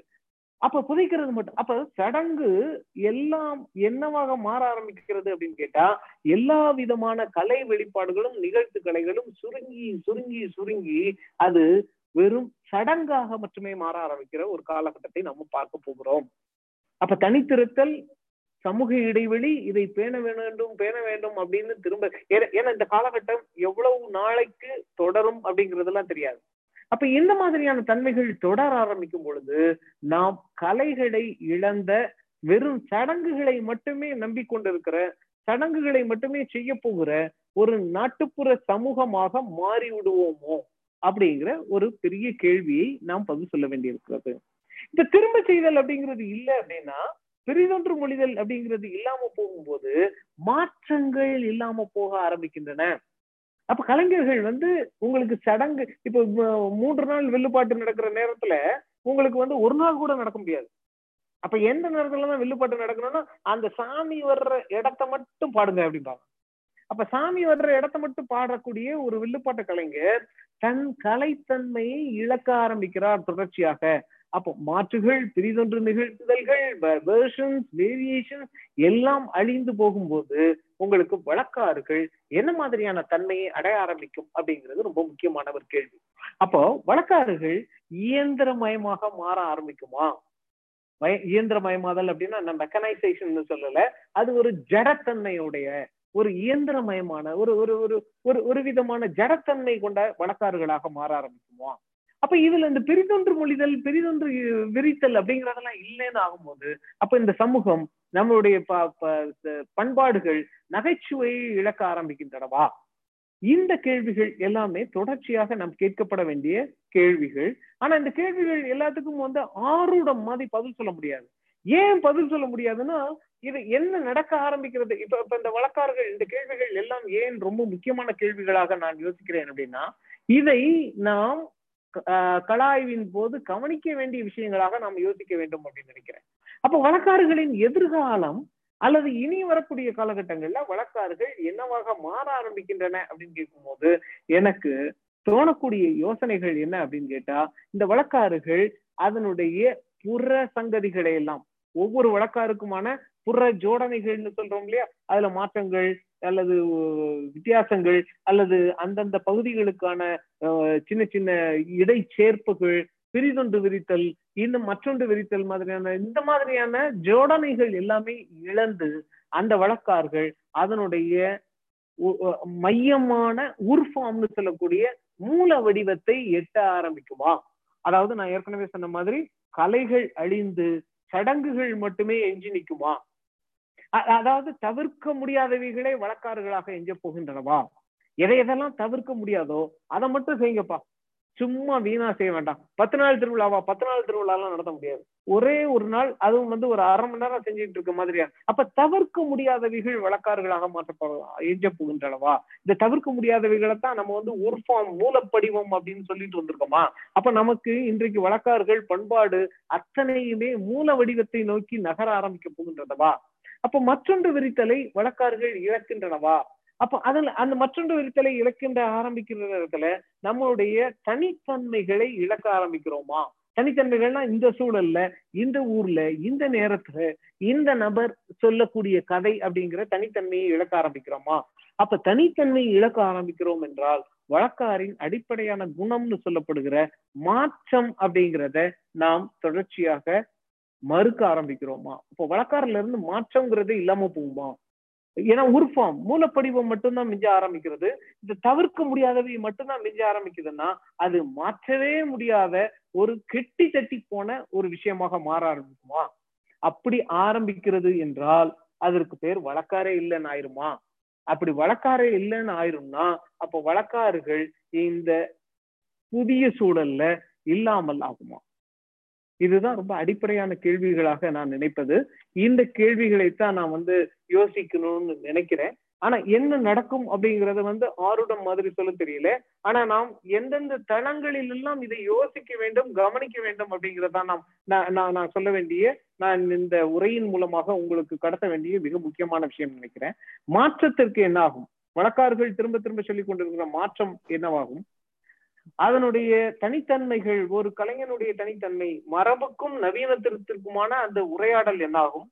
கூட்டு தன்னிலைகளை இழக்க ஆரம்பித்தால் அந்த சமூகத்தின் அடிப்படையான குணங்கள் என்னாகும்? சகோதரத்துவம் என்னாகும்?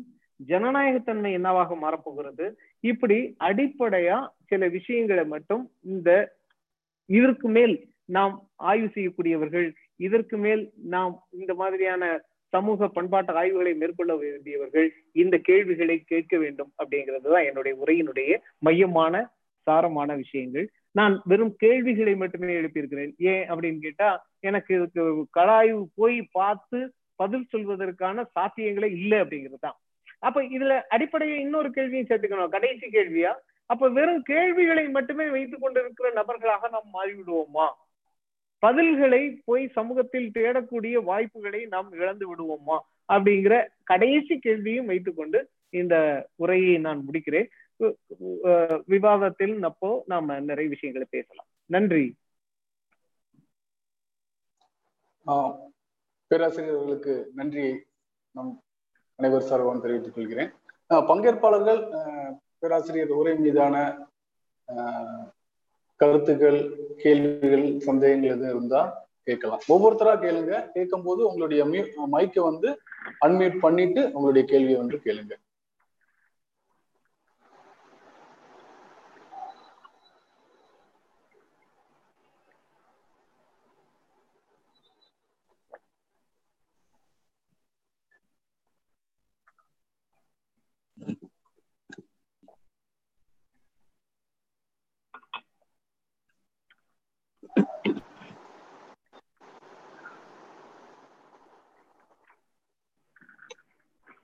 ஆ முகமது யூனஸ். ஆ ஐயா வணக்கம்.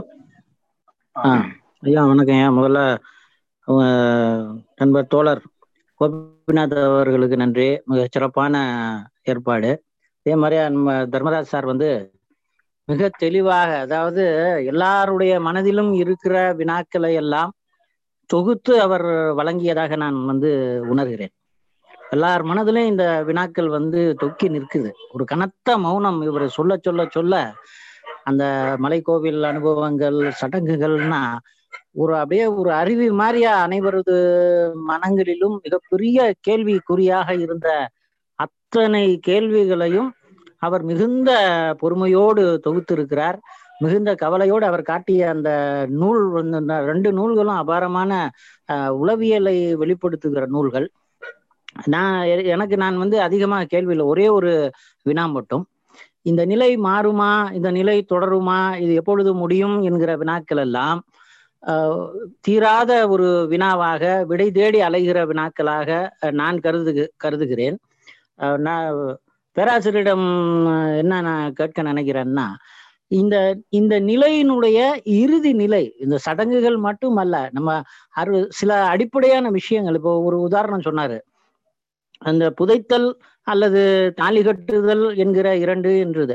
இதுவே சில இடங்களிலே மாறி இருக்கிறது. புதைத்தல் என்பதே கூட ஒரு தனிநபர் இறக்கிறார் என்றால் அவரை வந்து தனியாக புதைத்தல் என்பது மாறி போர்க்காலங்களிலே நிகழக்கூடிய மிகப்பெரிய அவலத்தை போல கொத்து கொத்தாக கூட்டாக கொண்டு சென்று ஒரே குழியிலே அனைவரையுமே அது வந்து புதைக்கிற ஒரு அவலமான சூழல் உலகெங்கும் இருக்கிறது. சில இடங்களில் அதுவும் குறிப்பா வந்து அஹ், அண்டை நாடுகளிலே அவர்களை எரிக்கிற சூழலும் இருக்கிறது. புதைக்கிற மனநிலை உள்ள அல்லது புதைக்கிற பழக்கம் உள்ளவர்கள் இன்றைக்கு எரிக்கிற அவலத்திற்கு அரசால் அஹ், நிர்பந்தப்படுத்துகிற அவலமும் நிகழ்ந்து கொண்டிருக்கிறது. இதனுடைய முடிவு அப்படிங்கிறது வந்து மீட்டுருவாக்கம் என்பதற்காக நம்ம நம்மளுடைய ஆய்வுகள் அதை நோக்கி செல்ல வேண்டும். இதை மீண்டும் தூண்டி விடுகிற அப்படின்ற ஒரு மிகப்பெரிய நிலையை அது நாட்டுப்புறவியல் துறை பண்பாட்டு துறை வந்து கையில் எடுக்க வேண்டும் என்பது என்னுடைய நிலை. இது குறித்து பேராசிரியர் தர்மராஜ் அவர்கள் என்ன கருதுகிறார்கள் என்று அறிய விரும்புகிறேன். நான் திருச்சி ஜமால் முகமது கல்லூரி பேராசிரியர். வணக்கம் வணக்கம். வணக்கம். வணக்கம். சொல்லுங்க. வணக்கம் வணக்கம். உங்களுடைய கேள்விக்கு நன்றி. அடிப்படையில இது வந்து நிறைய அதாவது இது ஒட்டுமொத்தமா இந்த இந்த புதிய சூழல் வந்து கேடுகெட்டது அப்படின்னோ அல்லது நல்லது அப்படின்னோ முடிவுக்கு என்னால வர முடியல. இப்ப வந்து ஏன் அப்படின்னா வழக்காறுகள் அத்தனையும் கேடுகெட்டவைன்னு சொல்ல முடியாது. வழக்காறுகள் அத்தனையும் புனிதமானவைன்னு சொல்ல முடியாது. பண்பாடு அத்தனையும் அல்லது சமூக விஷயங்கள் அத்தனையும் நல்லவைன்னு சொல்ல முடியாது கெட்ட அதனால இந்த நல்லது கெட்டது அல்லது சீர்கேடுது அப்படிங்கிற அந்த முன்முடிவுகளுக்கு நான் போக விரும்பல. ஆனா நான் கேட்க விரும்புற கேள்வி நாம் மதிக்கிற விழுமியங்கள்னு சொல்றோம் இல்லையா? அந்த மதிக்கிற விழுமியங்களுக்கு ஒரு நெருக்கடி உருவாகிறதாக நான் நினைக்கிறேன். இந்த நெருக்கடியை இந்த புதிய நார்மல் புதிய இயல்பு அல்லது புதிய வழக்க சூழல் உருவாக்குகிறதோ அப்படின்னு தோணுகிறது ஆனா எனக்கு ஒரு பெரிய நம்பிக்கை என்ன இருக்கிறது அப்படின்னு கேட்டா நீங்க லட்சக்கணக்கான பேர் வந்து ஒரு பெரிய சொரிமுத்தையனார் கோயில்ல போய் அந்த இடத்த அசுத்தப்படுத்திட்டு வந்தாலும் அங்க இருக்கிற ஆட்கள் அதுக்கு ஒரு சடங்கை கண்டுபிடிப்பாங்க. அதுல இருந்து. அதுல இருந்து வெளியேறுவதற்கு ஒரு சடங்கையும் ஒரு வாழ்க்கை முறையையும் அங்க இருக்கிற காணிக்காரர்கள் அந்த சமூகம் மனிதன் கண்டுபிடிப்பான் அப்ப இந்த கொரோனா காலகட்டத்திலையும் ஏதோ ஒரு புதிய வாழ்க்கை முறைக்கான நிர்பந்தம் உருவாகும் பொழுது புதிய சமூக வாழ்க்கையை நாம் கண்டுபிடிக்க தான் போறோம். ஆனா அது நமது மதிக்கத்தக்க விழுமியங்களை கேள்விக்குட்படுத்தும் பொழுது சமூக வாழ்க்கைங்கிறத தனி அதாவது ஒரு- ஒருவரோடு ஒருவர் நெருக்கமாக பழகுறதுங்கிறத கூட்டு மனநிலைங்கிறத பரஸ்பர உணர்வுங்கிறத பேச்சின் மூலமாக நாம் கடத்தி கொண்டிருக்கிற உணர்வுகளை மனிதனுடைய மிக அடிப்படையான குணமான நகைச்சுவைங்கிறத ஒரு ச- ஒரு புதுப்பித்தல்ங்கிறத ஒரு புத்துருவாக்கம் செய்வோம் அப்படிங்கிறத சடங்குகள் பாரம்பரியமாக செய்து கொண்டிருக்கிற நல்ல விஷயங்களை இழக்கிறோம் அப்படின்னா இதுக்கு இய- இதுக்கு இணையாக புதிய விஷயங்கள் ஏதோ வரப்போகுது. ஆனா அந்த மாற்றம் எப்படி நடக்க போகிறது? இந்த இழப்பினுடைய வலின்னு கொஞ்சம் இருக்கும் இல்லையா? அதையெல்லாம் கவனிக்க வேண்டிய மிக முக்கியமான காலகட்டத்தில் நாம் வாழ்ந்து கொண்டிருக்கிறோம் அப்படிங்கிறத கடத்துவதுதான் என்னுடைய நோக்கம். இதுதான் என்னுடைய அடிப்படையான இந்த உரையினுடைய அடிப்படையான விஷயமே தான் நாம் எதை எதையெல்லாம் எது எதுவெல்லாம் மாறிக்கொண்டிருப்பதை பார்க்க போகிறோம். எது எதெல்லாம் நம்மளுடைய கவனத்தை செலுத்த வேண்டும்? வழக்காறுகள் அல்லது பண்பாட்டு ஆய்வுகள்ல எதை எதையெல்லாம் நாம் முக்கியமாக கருத வேண்டும் அப்படிங்கிறது தான் என்னுடைய ஆஹ், உரையினுடைய மையம். இது வந்து என்ன நடக்க போ அதனால இது வந்து ஹோலகாஸ்ட் மாதிரி. உலகம் அழிய போகுதுன்னு நான் சொல்ல மாட்டேன். அல்லது பண்பாடு அழிய போகுதுன்னு சொல்ல மாட்டேன் நான். பண்பாடு அழியெல்லாம் அழியாது. ஏன்னா பண்பாடுங்கிறத மனிதன் தொடர்ச்சியாக உருமாற்றிக்கும் ஆனா அதனுடைய அடிப்படையான வேர்களையே இப்ப கேள்விக்கு உட்படுத்தும் பொழுது இந்த வேர்களுக்கு பதில் என்னவாக மாறும்? அதனாலதான் நான் என்னுடைய கடைசி ஸ்லைட்ல காட்டினது உங்களுக்கு வந்து வழக்கமா நம்ம பண்பாடை வந்து ஒரு பெரிய மரம் அந்த மரத்தினுடைய ஆமா. ஆணிவேறு மாதிரி தான் கற்பனை பண்ணியிருப்போம். நான் அருமை அருமை. அந்த நன்றி நன்றி ஸ்லைட்ல அருமையா சொல்லியிருந்தீங்க. அ- அதுல வந்து நான் காட்டினது வந்து உங்களுக்கு வந்து சல்லி வேர்களை காட்டினேன். அந்த ரைசோம் அப்படிங்கிறது. அது ஆணி வேர் இல்ல. ஒரு பண்பாட ஒரு மரம்னு கற்பனை செய்ய வேண்டாம். அத வந்து இப்போ வந்து நீங்க சதுப்பு நில காற்றில் உள்ள வேர்கள் மாதிரியாக நீங்க கற்பனை செய்ய முடியும். சோ விதவிதமான கற்பனைகள் சாத்தியம். இப்ப பண்பாடு எப்படி உருமாற போகிறது அப்படிங்கிறது தான் என்னுடைய அடிப்படை எனக்கு. நல்லது நல்லது மிக்க நன்றிங்க ஐயா.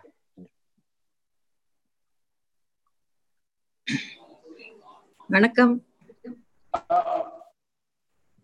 என் பேர் என்னுடைய பேரு டாக்டர் சரஸ்வதி வேணுகோபால்.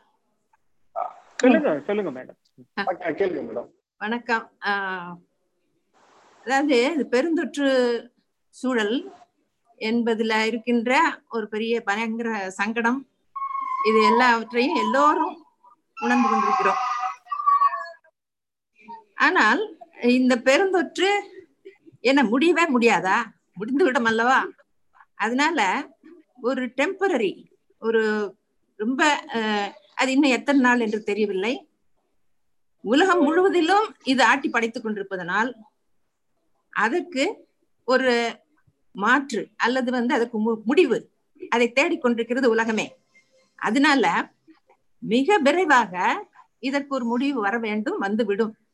அதனால இந்த டெம்பரரி ஒரு நிலைக்கு அஹ், எல்லோருக்கும் மிக கவலையாகவும் சங்கடமாகவும் வேதனையாகவும் இருக்கிறது உண்மைதான். ஆனால் அதுக்கு ஒரு முடிவு வந்துவிடும் என்பதுதான். அதாவது நீங்க கேட்கிற கேள்வி எல்லாம் எல்லாருக்கும் இருக்கு. ஆனா அதுக்கு முடிவு வந்துவிடும் என்பதுதான் ஆஹ், ஒரு எதிர்பார்ப்பு என்று நான் நினைக்கிறேன். இன்னொன்று நீங்க சொன்னீங்க இந்த தாலி கட்டுறது அப்புறம் அந்த புதைக்கிறது அந்த மாதிரி. இதுல நிறைய சடங்கு சடங்குகள் சடங்குகள் என்று பார்க்கும்போது முன்ன இருந்த நிலைக்கும் இப்பொழுது இருக்கின்ற நிலைக்கும் மிகுந்த வேறுபாடு இருப்பதை நான் காண்கிறேன். முன்னாலெல்லாம் நாலு நாள் கல்யாணம்னு சொல்லுவாங்க. நாலு நாள் கல்யாணம் சொன்னா அது என்னென்ன செய்வாங்க என்று எனக்கு எனக்கு கூட இன்னும் தெரியவே இல்லை. இப்பொழுது சரியாக அரை நாள் கூட இல்லை. காலையில் ஏதோ ஒரு ஒரு ஏழுல இருந்து எட்டு எட்டுல இருந்து ஒன்பது அதுக்குள்ள கல்யாணம் முடிஞ்சு எங்களுடைய பல்கலைக்கழகம் மதுரை காமராசர் பல்கலைக்கழகத்துல முன்னாலெல்லாம் நிறைய நான் டீச்சிங் ஸ்டாஃப் எனக்கு ரொம்ப நண்பர்கள் இருந்தார்கள். அவர்கள் எல்லாம் சொல்லுவார்கள் மேடம் போய் கல்யாணம் க- நாங்க பார்க்க மாட்டோம். தாலி கட்டுறது எங்க நடந்துட்டு இருக்கோம். ஆனால் நாங்கள் நேரா போய் மொய் எழுதி விட்டு சாப்பிட போய் விட்டு சாப்பாடு முடிஞ்சு விருன்னு வந்துடுவோம் அவ்வளவுதான். அந்த மாப்பிள்ளையும் பொண்ணையும் கூட நாங்க பார்க்க மாட்டோம்னு சொல்லி சிரிப்பாங்க அவங்க. அதனால அதாவது மொய் எழுதுறது மட்டும்தான் அங்க முக்கியமான சடங்காக அவர்கள் சொல்லி சொல்லி கொண்டிருந்தார்கள். இப்படி நாலு நாள் கல்யாணம் என்பது ஒரு ஒரு மணி நேரம் ரெண்டு ஒன் ரெண்டு மணி நேரம் கல்யாணமாக இன்றைக்கு மாறிவிட்டது. இன்னொன்று பூப்புச் சடங்கு என்ற ஒன்று பூப்பு எல்லா பெண் குழந்தைகளும் குழந்தைகளாக இருந்து பெண்களாக மாறும் பொழுது பூப்படைந்து கொண்டுதான் இருக்கிறார்கள். ஆனால் அது நடப்பது யாருக்கும் இப்பொழுது தெரியாது. அதாவது அப்- அது தேவையில்லை என்று எல்லா இடங்களிலுமே நினைக்க தொடங்கிட்டாங்க. அதனால இப்படி எத்தனையோ பல நிகழ்ச்சிகள் ஆஹ், இருந்த நிலையிலிருந்து மாறிக்கொண்டே வந்து கொண்டிருக்கிறது. அதனால இந்த மாற்றம் என்பது வந்து கொண்டேதான் இருக்கும். இன்னொன்று இந்த பெருந்தொற்று என்பது வந்து ஒரு சங்கடமான இந்த நிலை சீக்கிரமாக முடிவு பெறும். அப்பொழுது இந்த கவலை எல்லாம் தீர்ந்துவிடும் என்பதுதான் என்னுடைய எண்ணம். நன்றி. நன்றி மேடம். உங்களுடைய கருத்துக்களை பதிவு செஞ்சதுக்கு. அடுத்ததாக கலையரசு பேரரசர் கலையரசி அவர்கள் வந்து ஹேண்ட்ரைஸ் பண்ணியிருக்காங்க. அவங்களுடைய கேள்வி நீங்க கேட்கலாம். நன்றி சார். சார் என்னுடைய கேள்வி வ- கேள்வின்னு இல்ல. என்னோட ஒரு சின்ன ஒரு கேள்வி. என்னன்னு வச்சுக்கலாம். இப்ப நமக்கு வந்து இப்ப பெருந்தொற்று சூழல் அப்படிங்கிற ஒரு விஷயம் நடந்துருச்சு அப்படின்னு நம்ம பேசுறோம். இப்ப இந்த பெருந்தொற்று சூழல் மாதிரியே வந்து பார்த்தோம்னா இப்ப காலரா வந்து வந்தது. அந்த காலரா காலகட்டத்தவே நம்ம மக்கள் என்ன பண்ணிட்டாங்க அப்படின்னா அது ஒரு பெரிய ரிச்சுவலா வந்து மாத்திருக்கிறதையும் நம்ம பார்க்க முடியுது. காலரா காலகட்டத்துல வந்து ஊரை சுத்தி வேப்பிலை தோரணம் கட்டுறது கூழ் காய்ச்சி ஊத்துறது மாரியம்மனுக்கு வழிபாடு நடத்துறது அப்படிங்கிறது ஒரு பெரிய ரிச்சுவலா மாத்தி அதுல இருந்து ஒரு நோய் எது நோய் தடுப்பு ஆஹ் விஷயமா வந்து அந்த சடங்கை வந்து மாத்திரு மாத்திருக்கதை நம்ம பார்க்க முடியுது. இப்ப அந்த மாதிரியான ஒரு சூழல் ஏற்கனவே நமக்கு பிராக்டிஸ்ல இருக்கு அப்படிங்கிறது நம்ம இது பண்ண வேண்டியிருக்கு. திரும்ப வந்து பார்த்தோம் அப்படின்னா அம்மை நோய் அப்படிங்கிறதும் நம்ம சொல்ற மாதிரி ஏற்கனவே இருக்கிறத வந்து அவங்கள தனிமைப்படுத்துறது திரும்ப வந்து அவங்களுக்கு ஒரு மஞ்சள் வேப்பிலை போட்டு தண்ணி ஊத்துறது அப்படிங்கிற மாதிரி ரிச்சுவலா மாத்தி அந்த நோயில இருந்து அவங்களை விடுபட்டு விடு விடுவிக்கிறது அப்படிங்கிற மாதிரி இருக்கு.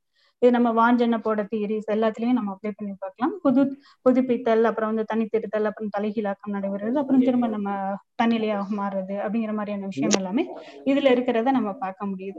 அப்ப இங்க ஏற்கனவே ஒரு பிராக்டிஸ் இருக்கு. ஆனா இப்ப நமக்கு என்னன்னா இப்ப அம்மை நோய் இல்ல காலரா அப்படிங்கிற வந்ததெல்லாம் வந்து நமக்கு ஒரு பல நூற்றாண்டுகள் முன்னதா போயிடுச்சு. ஆனா இப்ப வந்து இந்த கொரோனா அப்படிங்கிறது ஒரு நவீன சூழல்ல வந்திருக்கு. இன்னொன்னு இப்ப வந்து நம்ம முழுக்க வந்து நவீனத்தை வந்து நம்ம இது பண்ணிட்டு இருக்கிறதுனால இப்ப இதுல இருந்து ரிச்சுவலா மாறுறது அப்படிங்கிறது நமக்கு கொஞ்சம் சிரமமா இருக்கும். ஏன்னா நம்ம ரிச்சுவல் போது ஏற்கனவே நமக்கு நம்பிக்கை இருந்தது ரிச்சுவல் மேலையும். இல்ல சில சடங்கு இதுல மேல நம்பிக்கை இருந்ததுனாலதான் நம்ம அதை ரிச்சுவலாவே அந்த காலத்துல மாத்திருக்காங்க. இன்னைக்கு நமக்கு ரிச்சுவல் மேல ஒரு விதமான ஒரு பாதி நம்பிக்கையும் பாதி நம்பிக்கையற்ற தன்மை இல்ல முழுவதுமாக நிராகரிக்கிறது அப்படிங்கிற தன்மை இருக்கு. அப்படின்னும் போது இத வந்து நம்ம எதிர்கொள்றது அப்படிங்கிறது நம்ம ட்ரெடிஷனலா எதிர்கொள்ள போறோமா? இல்ல மாடர்ன் மாடர்னிசம் சாரி மாடர்னிட்டியை வச்சு நம்ம எதிர்கொள்ளணும் அப்படின்னா இது கண்டிப்பா வந்து நம்ம என்ன பண்ண முடியாது அப்படின்னா ஒரு ரிச்சுவலாவோ இல்ல இதாவோ மாறாது. இது இப்படியே கண்டினியூ ஆகுற மாதிரி இருக்கும். இல்ல நம்ம ட்ரெடிஷனுக்குள்ள போய் பண்ணணும் அப்படின்னா அது அது வேற மாதிரி இருக்கும் அப்படிங்கறதான் என்னோட இது இன்னொன்னு வந்து நம்ம அந்த கூட்டு தன்னிலை உருவாக்கம் அப்படிங்கறதுல பேச்சு ஒரு மிக முக்கியமான செயல்பாடு அப்படிங்கிறத நம்ம பேசிட்டே இருக்கோம். இப்ப அந்த இடத்துல நம்ம பார்த்தோம் அப்படின்னா இன்னைக்கு வந்து தனித்திருத்தல் அப்படின்னு இருந்தாலும் நமக்கு வந்து ஃபேமிலி அப்படிங்கிறது ஒரு வந்து வலுவான ஒரு ஸ்ட்ரக்சரா இருக்கு. நம்ம பண்பாட்டு அமைப்புல. இப்ப அந்த குடும்பம்ங்கிற அமைப்புல நம்ம திரும்ப திரும்ப பேசிக்கிட்டே இருக்கக்கூடிய ஒரு சூழல் தான் வந்து இருக்கு. அப்ப பேச்சு அப்படிங்கிறது வந்து அது இன்னைக்கு வந்து பார்த்தோம் அப்படின்னா எல்லாரும் தனித்தனியா இருக்கிற சூழல்ல குடும்பமா சேர்ந்து இருக்கிறது அப்படிங்கிறதும் ஒரு விதமான தன்மை இங்க இருந்துட்டே தான் இருக்கிறத பார்க்க முடியுது. அப்ப இந்த மாதிரியான ஒரு தனிலை உருவாக்கம் திரும்ப வேற விதமாக மீள்கட்டமைப்பு செய்யப்பட்டு இருக்கிறது தான் நம்ம பார்க்க முடியறது மாதிரி இருக்கு. அதான் அதை நான் உங்ககிட்ட ஷேர் பண்ணிக்கலாங்கிறதுக்காக சார் சொன்னேன். தேங்க்யூ ஓகே நன்றி கலையரசன் மேடம். வேற பங்கேற்பாளர்கள் ஏதாவது கேள்வி இருக்குன்னா நீங்க ஹேண்ட் ரைஸ் பண்ணுங்க. நீங்களே மைக்கை வந்து அன்மியூட் பண்ணிட்டு சாப்பிட்ட கேள்வி கேட்கலாம்.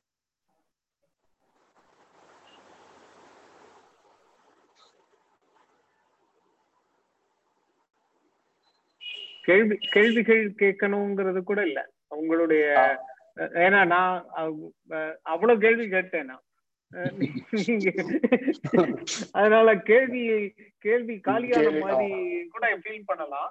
இது இது வந்து அடிப்படையில அடிப்படையில நான் என்ன யோசிக்கிறேன்னா இப்ப கலையரசி சொன்ன மாதிரி சரஸ்வதி வேணுகோபால் சொன்ன மாதிரி இந்த விஷயங்களை இந்த தொற்று நோய்கள் வந்து நான் ஆரம்பத்துல அப்படிதான் சொன்னேன். தொற்று நோய்கள் வந்து நமக்கு புதிது இல்லை. ஆனா ஒரு சமூக அறிவியலாளனாக ஒரு பண்பாட்டு ஆய்வாளனாக தொற்று நோய்களை கடந்த காலத்தில் பார்த்து கொண்டிருந்த நாம் இன்றைக்கு அதை நேரடியாக கலாய்வு செய்யக்கூடிய தன்மையில் இருக்கிறோம். நிகழ்காலத்திலே அது நடக்கு. அதாவது நமக்கு வந்து தொற்று நோய் அது அம்மை நோய் வந்ததனால் உருவான சடங்கு தெரியும் நமக்கு. அப்ப இந்த சடங்குல இருந்து நான் அம்மை நோயை கற்பனை செய்யறோம் ஓ இந்த மாதிரியான சடங்கெல்லாம் பண்றாங்க. அப்ப அம்மை நோய் இந்த மாதிரி தீவிரமான நோயாக இருந்திருக்க வேண்டும்னு கற்பனை செய்யறோம் இன்னைக்கு நமக்கு கிடைத்த மிக முக்கியமான ஆய்வாளர்களுக்காக கிடைத்த மிக முக்கியமான வாய்ப்பு என்னன்னா அந்த சடங்கை உற்பத்தி செய்யக்கூடிய நிகழ்வு இருக்கு இல்லையா? ஆனா நோய். அந்த நோயை நம்ம ஃபீல்ட் ஒர்க் பண்ண முடியுது. அந்த அதுதான் எனக்கு வந்து ரொம்ப எக்ஸைட்டிங்கா இருக்கிற ஒரு விஷயம் என்னன்னா now we can participatory observe pandemic ஆனா அந்த பேண்டமிக் வந்து பார்ட்டிசிபேட் பண்ணக்கூடாதுன்னு சொல்லுது. So unparticipating pandemic and doing the field work in participatory அப்சர்வேஷன்ங்கிறது தான் எனக்கு ரொம்ப இன்ட்ரெஸ்டிங்கான ஒரு விஷயமா இருக்கு. பங்கெடுக்காமல் இந்த கொரோனா தொற்றை எப்படி பங்கெடுத்து ஆய்வு செய்வது? ஏன்னா இது இது ஒரு பெரிய சடங்கையோ சம்பிரதாயத்தையோ புதிய வழக்கங்களையோ உருவாக்க போகிறது அப்படிங்கிறது தான் மானுட வரலாறு. மானுட வரலாறுல இப்படிதான் நடந்திருக்கு. எல்லா பெருந்தொற்றுகளும் சடங்கில் வந்து போய் நிற்கும். சடங்காக எஞ்சி நிற்கும். இன்னொரு நூறு வருஷம் கழிச்சிட்டு வந்து ஒரு நாட்டுப்புறவியல் ஆய்வு செய்ய வரக்கூடிய ஆய்வாளன் அந்த சடங்கை வந்து கலெக்ட் பண்ணி ஆய்வு செய்வானா இருக்கும். ஆனா இப்ப எனக்கு கிடைக்கிற ஒரு மிக முக்கியமான ஆதாயமாக நான் என்ன நினைக்கிறேன் அப்படின்னு கேட்டா அந்த நோயை நான் நேரடியாக ஆய்வு செய்ய முடிகிறது. இதை எப்படி எதிர்கொள்ள போகிறோம் அப்படிங்கிறது தான் என்னுடைய அடிப்படையான பிரச்சனை. அதைத்தான் நான் வந்து உங்க முன்னாடி யோசிப்பதற்காக வைத்தது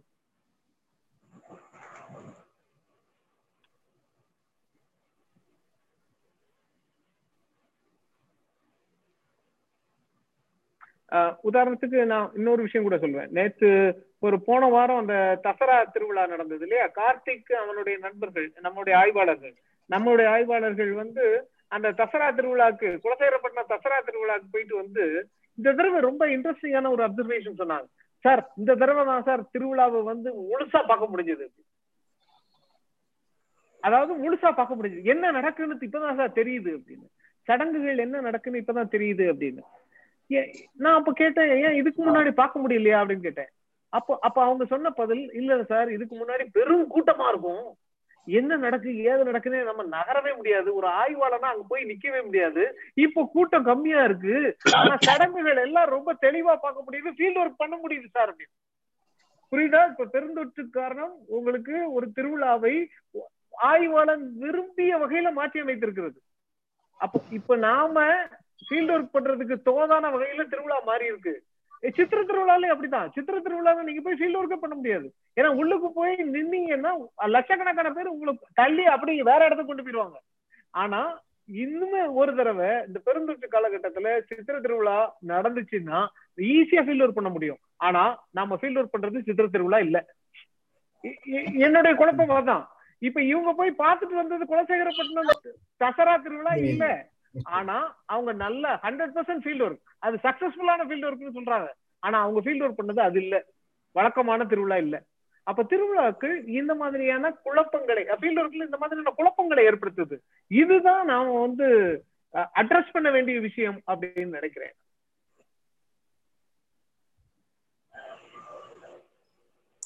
சார் அதே மாதிரி இன்னொரு. சொல்லுங்க கார்த்திக்.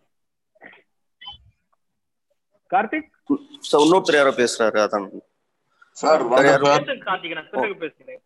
சார் வணக்கம். சார் வணக்கம். ஆ சொல்லுங்க sir. Sir Saravanan Chikkanayakkar college ஈரோடுங்க sir. சொல்லுங்க சார் எனக்கு ஒரே ஒரு டவுட்டுங்க சார். இப்போ கொரோனா தொற்று காலத்துல வந்து பாத்தீங்கன்னா இப்போ நம்மளோட சடங்குகள் சமுத அஹ் சமுதாயத்தில் இருக்கக்கூடிய திருமண நிகழ்வுகள் எல்லாமே வந்து பாத்தீங்கன்னா காலச்சூழ்நிலைக்கு தகுந்த மாதிரி மாற்றி அமைச்சுக்கிட்டோம் நம்ம. ஆனா இதே மாதிரி இருக்கும்போது வந்து பாத்தீங்கன்னா நம்ம சடங்குகள் சமுதாயங்கள் வந்து பாத்தீங்கன்னா பாரம்பரிய கலையாக நம்ம ஒவ்வொன்றும் வந்து பாத்தீங்கன்னா பெரியவர்கள் ஆசீர்வாதத்துடன் நடந்தது வந்து பாத்தீங்கன்னா நீங்க நவீன காலத்துல வந்து பாத்தீங்கன்னா எல்லாம் டோட்டலா அழிஞ்சு போயிருச்சுங்க. இந்த அழிஞ்சு போறது வந்து பாத்தீங்கன்னா மறுபடியும் நாம மீட் அவுட் பண்ண முடியுங்களா? இல்ல இதே மாதிரி நவீன சூழ்நிலைக்கு தகுந்த மாதிரி மாற்றி அமைச்சு போயிட்டே இருப்போமா நாம? வழக்காறு நாட்டுப்புறவியல் அல்லது நாட்டு பண்பாடுங்கிறது மாறுவது தானே?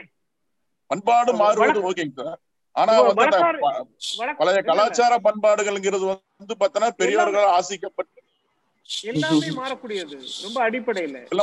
எல்லாம் அதாவது இன்னைக்கு பழமைன்னு நினைச்சிட்டு இருக்கிறது உங்களுக்கு சொல்லப்பட்ட புதுமை தான். நூறு வருஷத்துக்கு முன்னாடி இப்படி இருந்ததுன்னா தெரியாது. ஆனா நாம இன்னைக்கு உள்ளத காலங்காலமா அப்படிதான் செஞ்சிட்டு இருக்கோம் நம்பி செய்யறோம் அவ்வளவுதான். எல்லா. புதுமையும் தன்னை பழமைன்னு தான் சொல்லும். ஏன்னா அப்பதான் செய்யறது ஈஸி அதனால பாரம்பரியம் சமூகம் வந்து தன்னை பாரம்பரிய சமூகமா தான் சொல்லும். ஆனா அது தொடர்ந்து தன்னை மாற்றிக்கொண்டே இருக்கிறதுங்கிறது தான் முக்கியம். இந்த இப்ப நம்ம சரஸ்வதி வேணுகோபால் சொன்னாங்க இல்லையா? நாலு ஒரு மாதம் நடந்தது நாலு நாளைக்குள்ள இருக்கு. நாலு நாள் நடந்த திருமணம் ஒரு நாளா மாறி இருக்கு. ஒரு நாள் திருமணம் அரை நாளா மாறி இருக்கு. ஆனா திருமணம்ங்கிறது பாரம்பரியமா நாங்க திருமணம் செய்யறது தாங்க வழக்கம் எங்க சமூகத்துலன்னு சொல்லுவாங்க. பாரம்ப. காலங்காலமா நாங்க இப்படிதாங்க செஞ்சுட்டு ஆனா மாற்றங்கள் வந்து தொடர்ந்து நடந்துகிட்டே இருக்கு. அதை வெளிப்படையாக அங்கீகரிக்காது எந்த சமூகமும். நவீன சமூகம் மட்டும்தான் அதை வந்து அங்கீகரிக்கும். அதை தன்னுடைய பொலிட்டிக்கல் ஸ்டாண்ட் பாயிண்டாவே சொல்லும். நாகரிக சமூகம் இந்த நவீன சமூகம் மாடர்னிட்டின்னு சொல்றோம் இல்லையா? அது நான் மாற்றத்தை நான் பழமையை விட்டுட்டேங்கிறத பொலிட்டிக்கல் ஸ்டேட்மெண்டா சொல்லும். ஆனா பாரம்பரிய சமூகங்கள் நாட்டுப்புற வழக்காறுகளை கொண்டிருக்கக்கூடிய நாட்டுப்புற சமூகங்கள் தாம் பாரம்பரியத்தை கொண்டிருப்பதாக சொல்லும். ஆனா தொடர்ந்து தன்னை உருமாற்றிக் கொண்டே இருக்கும். Okay sir okay sir. Okay. Thank you sir. Sir ஆஹ், எனக்கு இன்னொரு ஒரு சந்தேகம் மட்டும் இருக்கு. அதாவது இப்ப நமக்கு ஏற்கனவே இருக்கிற ஒரு கேஸ் ஸ்டடி வந்து பிளேக் பத்தி ஃபூக்கோ பண்ண கேஸ் கேஸ் ஸ்டடி அவர் வந்து ஒரு. ஹிஸ்டாரிக்கல் டேட்டாவை வச்சு ஒரு தொற்று காலத்தை அனலைஸ் பண்றாரு அது. தொடர்பாக அந்த பிரெஞ்சு சொசைட்டில நடந்த முக்கியமான மாற்றத்தை சொல்றாரு பெனாப்டிகன் எப்படி உருவாகுது டொசைல். பாடி இந்த மாதிரியான விஷயத்தெல்லாம் சொல்றாரு இப்போ இதுக்கு வந்து. ஒரு ஹிஸ்டோரிசிட்டி தேவைப்படுது இப்போ நம்ம வந்து கண்டெம்பரரி இப்ப நடப்புல இருக்கோம். நம்ம வந்து அந்த காலத்துல இருக்கோம் இப்ப இந்த காலத்துல இருக்கிற நிகழ்காலத்துல இருக்கிற ஒரு ஆய்வாளர் ஹிஸ்டோரிசிட்டி இல்லாம இதை எப்படி புரிஞ்சுக்கிறது? இது ஒரு பெரிய குழப்பத்தை ஏற்படுத்துது நமக்கு. ஏன்னா அவருக்கு ஒரு ஹிஸ்டரி கிடைக்குது அவருக்கு. அவர் பின்னாடி இருந்து அணுகிறாரு. இருபதாம் நூற்றாண்டுல இருந்து பதினாறாம் நூற்றாண்டு அணுகிறதுக்கு ரொம்ப எளிமையா இருக்கு அவருக்கு. எல்லாம் முடிஞ்சிட்டனால நான். முடியாம அந்த காலத்துல இருக்கிற நான் வந்து இதை அணுகிறதுக்கு ஒரு பெரிய தடையா இருக்கு. இந்த காலத்தை நான் எப்படி புரிஞ்சுக்கிறது? நல்ல கேள்வி. நல்ல கேள்வி கார்த்திக். ஆனா இந்த கேள்வி வந்து அடுத்தடுத்த இப்ப இப்ப ஏன்னா- இந்த ஹிஸ்டாரியன் இந்த ஹிஸ்டாரிசிட்டி அண்ட் ஆந்த்ரோபாலஜிஸ்ட் ரெண்டுக்குமான மனநிலை இருக்கு இல்லையா? வரலாற்றாசிரியன் எவ்வாறு ஒரு சமூகத்தை கருதுகிறான் அல்லது பண்பாட்ட மானிடவியலாளர் எவ்வாறு பண்பாட்டை கருதுகிறார் அப்படிங்கிறது ரொம்ப வேறு வேறான மனநிலையா அல்லது ரெண்டு பேரும் கைகோர்த்து வேலை செய்ய முடியுமா அப்படிங்கிறது ஒரு பெரிய விவாதம். அப்ப இப்ப இந்த கேள்விக்கான பதிலத்தான் நாளைக்கு நாளை கழிச்சு அடுத்தடுத்து வரப்போற மானிடவியலாளர்கள் நம்ம ரெண்டு முக்கியமான மானிடவியலாளர்களை கூட்டிருக்கோம். பேராசிரியர் செல்லபெருமாள் பேராசிரியர் பக்மேசல் பாரத். இவங்க ரெண்டு பேரும் ஏறக்குறைய இந்த விஷயத்த தொட்டு போவாங்க அப்படின்லாம் நினைக்கிறேன் நான். ஏன்னா நாம விவாதிக்க இந்த கருத்தரங்களை விவாதிக்க போற மிக முக்கியமான விஷயம் இது. அதாவது நாம வழக்கமா ஹிஸ்டாரிக்கலா கேட்டுட்டு இருந்தது இப்போ பிரசன்ட்ல பாக்குறோம். புரியுதா? இவங்க கலையரசி மேடம் கேட்டதுக்கு அப்புறம் கேட்ட கேள்வியும் இதே ஒட்டிதான். அதாவது நமக்கு சடங்கு தான் தெரியும். அந்த சடங்கினுடைய யதார்த்தத்தை நாம யூகித்து தான் கற்பனை செய்துட்டே வந்திருக்கோம். ஆனா இப்பதான் முத தடவையா பண்பாட்டு ஆய்வாளர்களுக்கு யதார்த்தம் கண்முன்னே நிகழ்கிறது. இதற்கு பின்னாடி வரப்படக்கூடிய சடங்கை நாம யூகிக்க வேண்டியிருக்கு. சடங்கிலிருந்து யதார்த்தத்தை யூகிப்போம். இப்போ யதார்த்தம் இருக்கு. சடங்கை யூகிக்க வேண்டிய ஒரு மிக ஒரு இன்ட்ரெஸ்டிங்கான ஒரு ஃபீச்சர் வந்து நமக்கு கிடைச்சிருக்கு அப்படிங்கிறது தான் முக்கியம். ஆமா. தேங்க்யூ சார் இந்த இந்த கேள்விகள் அப்படி தொடர்ச்சியா அந்த கருத்தரங்கம் இந்த கேள்விகளோட பயணிக்கும் அப்படின்னு தான் நான் அதுக்கு அதுக்கான முழு நம்பிக்கை எனக்கு இருக்கு. அதனாலதான் இந்த கருத்தரங்கம் ரொம்ப வந்து இன்ட்ரெஸ்டிங்கான இன்னைக்கு இன்னைக்கு நாம பண்பாட்டு ஆய்வாளர்கள் ச- சமூக ஆய்வாளர்கள் எதிர்கொள்ளக்கூடிய அல்லது நோக்க வேண்டிய விஷயங்களை மையப்படுத்தி பேசும் அப்படின்னு நினைக்கிறேன். அதனாலதான் இளம் ஆய்வாளர்கள் எல்லாரும் இந்த அடுத்தடுத்து வரக்கூடிய நாளை நாளை அதுக்கப்புறம் வரக்கூடிய பேச்சுக்களை எல்லாம் தவறிடாம கேளுங்க அப்படிங்கறத என்னுடைய அக்கறை. என்னுடைய அறிவுரையும் அதான். ஏன்னா இது வந்து தொடர்ச்சியாக இந்த சமூகத்தை இந்த இந்த இந்த இதை எப்படி நாம புரிந்து கொள்ள போகிறோம் அப்படிங்கறத ரொம்ப முக்கியமான கேள்வி. அந்த கேள்வியை தான் நான் திரும்ப திரும்ப எழுப்பிட்டே இருக்கிறேன். ஐயா வணக்கம். ராமர் சொல்லுங்க ராம. ஆ ஐயா வணக்கம்.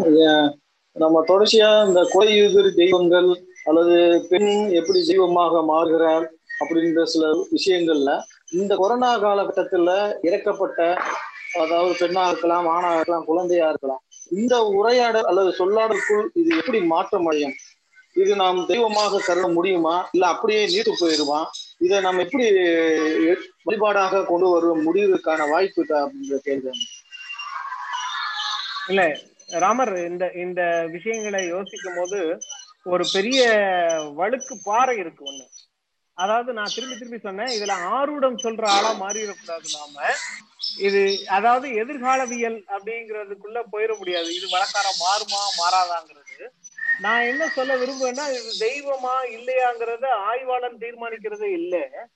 கொரோனாவுல இறந்தவர்கள் தெய்வம் ஆகலாமா இல்லையாங்கிறத ஆய்வாளன் எதுக்குமே தீர்மானிக்க முடியாது. ஏன்னா தெய்வம்ங்கிறது ஒரு ஆய்வு பொருள். அது இறந்தவர்களை ஒரு சடங்கு செஞ்சு அந்த தெய்வமாக அது நிச்சயம் நீங்க போய் ஆய்வு செய்ய அது எப்படி தெய்வம் ஆச்சுங்கிறத நீங்க வந்து விவரிக்க ஆரம்பிக்கிறீங்க. அதுதான் ஒரு ஆய்வாளனுடைய வேலை. ஆனா தெய்வம் இப்படி உருவாகுது அப்படி உருவாகுதுங்கிற அரசியல் நிலைப்பாட்டையோ அல்லது ஆர்வத்தையோ நாம வந்து செய்யற தப்பை செஞ்சிடக்கூடாதுங்கிறது தான் ரொம்ப முக்கியம்.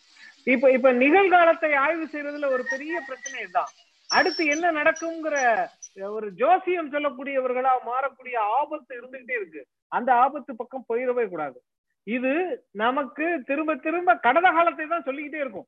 எதிர்காலத்தை நீங்க வந்து இப்படி திருப்பலாம் அல்லது நிகழ்காலத்தை இப்படி இப்படி மாற்றி அமைக்கலாம் தான் சொல்ல முடியுமே ஒழிய நீங்க வந்து எதிர்காலத்துல இப்படி இப்படி எல்லாம் வருங்கிற அந்த ஆரூடத்துக்கு போறது வந்து ஆபத்தான விஷயம். அதுல ரொம்ப கவனமா இருக்கணும் த- அஹ் தர்மராஜ் நான் உமாராஜ் பேசுறேன். சொல்லுங்க சார் சொல்லுங்க சார். இல்ல நம்ம இந்த கொரோனா காலத்துல எல்லாருக்குமே அந்த ஒரு ஃபீலிங் இருக்கும். அதாவது இப்ப இறந்தனா நம்மள அப்படியே தூக்கி உள்ளுக்குள்ள போட்டுருவாங்க. சோ அப்படி இருக்கிறவங்களை எல்லாம் வந்து நம்ம என்ன சொல்றோம்னா ஆக்சிடென்ட்ல இறந்தவங்க மாதிரி அதாவது துர்மரணம். அந்த மாதிரி தானே. அதாவது அவங்களுக்கு சடங்குகள்லாம் எதுவும் செய்யாம அவங்கள புதைக்கிறோம். சோ. வருங்காலங்கள்ல இந்த கரோனால இறந்தவங்களுடைய இதுக்கு ஒரு சா- ஒரு சடங்குகளோ ஏதோ வரக்கான ஒரு இந்த மாதிரி இருக்கிறதுக்கெல்லாம் ஒரு பாவ விமோசனம் மாதிரி ஏதாவது ஒரு அது மாதிரி கூட வரலாம். சில இதெல்லாம் இப்படி கரோனா வந்து இறந்துட்டாருன்னா அவருக்கு ஒரு சடங்குகள் வேற மாதிரி ஒரு மெத்தட் வரலாமா? இது இது வந்து ஒரு அன்பார்ச்சுனேட்டா தான் நான் ஃபீல் பண்றேன். இந்த டைம்ல இறக்குறது கூடாதுன்னு நானே ஃபீல் பண்ணேன் எனக்கே கரோனா வந்ததுனால அது அந்த மாதிரி டைம்ல நான் இறந்துடக்கூடாது அப்படின்னு நான் நினைக்கிறேன். அது வந்து ஒரு அன்பார்ச்சுனேட் நிறைய நம்ம சடங்குகளே இல்லாம இறக்குறோம். அதுக்காக தான் வாழ்றோம். ஆனா அதுக்காக இந்த மாதிரி அன்பார்ச்சுனேட்டா இறக்கக்கூடாதுன்னு எல்லாருமே ஃபீல் பண்ணுவோம். ஸோ இது வந்து ஒரு பண்பாட்டை எவ்வாறு அஹ், எதிர்ப அஹ், அஹ், அடுத்த இது காலகட்டங்கள்ல எப்படி வரும் அது எனக்கு தெரியல ஜஸ்ட் தேங்க்யூ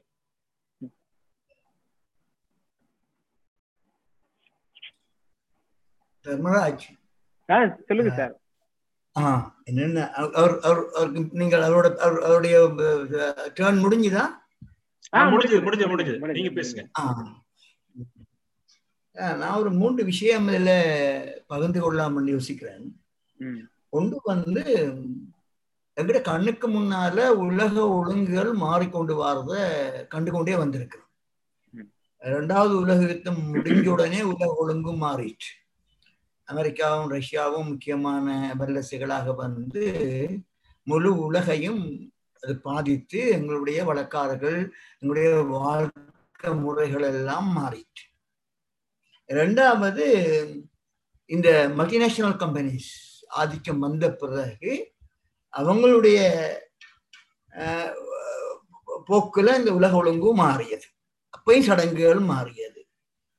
இப்போது புதிதாகங்களே கொரோனா வந்திருக்கு. இந்த கொரோனா வைரஸா அல்லது வைரஸாக அனுப்பப்பட்டதா? உலக ஒழுங்க மாற்றி அனுப்பப்பட்டதா என்றெல்லாம் விவாதங்கள் இருக்குது. இப்ப மூன்று விதமான காலகட்டத்தை நாங்கள் கடந்து வந்திருக்கு. மூன்றாவது காலகட்டத்துல வாழ்றோம்.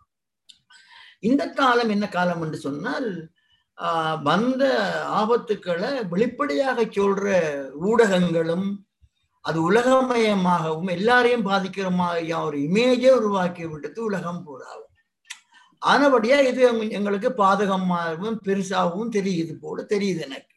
இது ஒரு இயற்கையா செயற்கையா என்பது இன்னும் கொஞ்சம் காலம் பொறுத்தான் எங்களுக்கு தெரியும். இதை நாங்கள் அறிய முடியும் போல எங்களுக்கு தெரியும் ஆனால் இது கூடாகத்தான் எங்களோட சடங்குகளும் மாறி வந்திருக்கு இப்ப இலங்கையில சட்டம் சட்டம் இல்லை.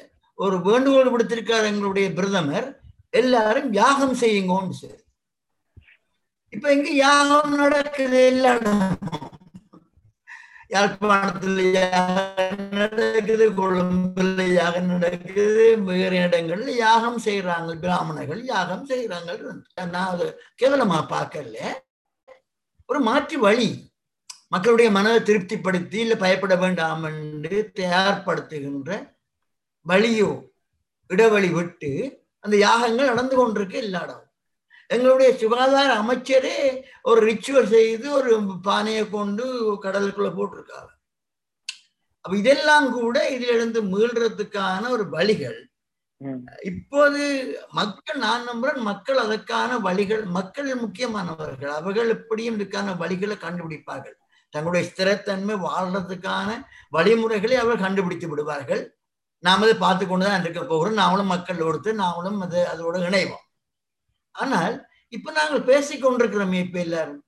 இப்ப கடந்த ஆறு ஏழு மாதங்களாக நான் இதுவரையும் சந்திக்காத முகங்களை இங்க சந்திக்கிறேன். நான் இப்ப இணையதளங்கள்ல சந்திக்கிறேன் இதுவே இப்போது சடங்காக மாறிவிட்டது. இப்போ நடத்தி கொண்டிருக்கோமே அது கூட ஒரு சடங்கு தான்.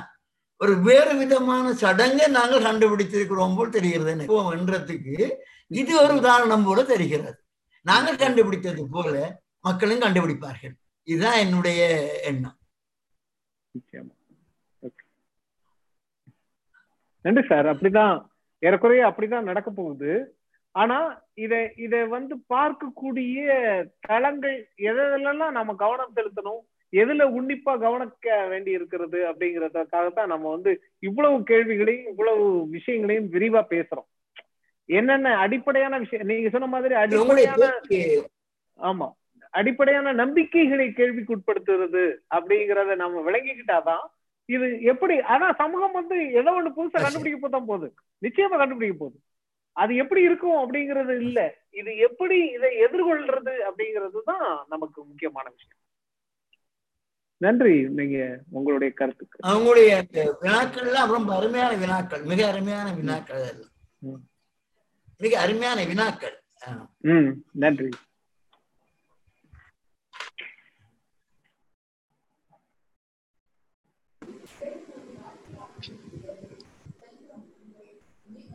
இந்த இந்த கொரோனா வர்றதுக்கு முன்னாலேயே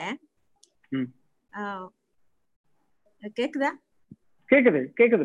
இந்த கொரோனா வர்றதுக்கு முன்னாலேயே ஒரு நான் நினைக்கிறேன் ஒரு அஞ்சாறு வருஷமா ஏன் பத்து வருஷமா கூட இருக்கலாம்.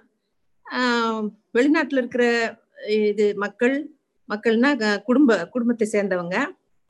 இங்க நம்ம நாட்டுல இருக்கிற நம்ம அதாவது பேர குழந்தைகள் அது மாதிரி எல்லாம் இருக்காங்க இல்லையா? அப்போ அது பிறந்த நாள் திருமண நாள் இது போல முக்கியமான விசேஷங்கள் எல்லாம் முந்தைய ஸ்கைப்ல எல்லாம் பார்க்க ஆரம்பிச்சாச்சு. அது ஒரு மாதிரி. அந்த மாதிரி தான் இப்ப இந்த இணைய வழி இந்த இந்த கருத்தரங்குகள் எல்லாம் இந்த முதல்ல முத முதல்ல இது பண்ணும்போது எனக்கு அதுதான் ஞாபகம் வந்தது. ஸ்கைப்ல பாக்குற மாதிரி அப்ப வந்து ஏதோ அதாவது தொட முடியாது. பக்கத்துல இருக்கிற மாதிரி ஒரு ஒரு அன்பு ஒரு உணர்வு நட்பு ஆகிய எல்லாமே இதுல இருப்பதுனால. அதனால இந்த இணைய வழி வந்து ஏற்கனவே இருந்ததா இன்னும் கொஞ்சம் புது புதுப்பிச்ச மாதிரி இருக்கு. ம் அவ்வளவுதான்.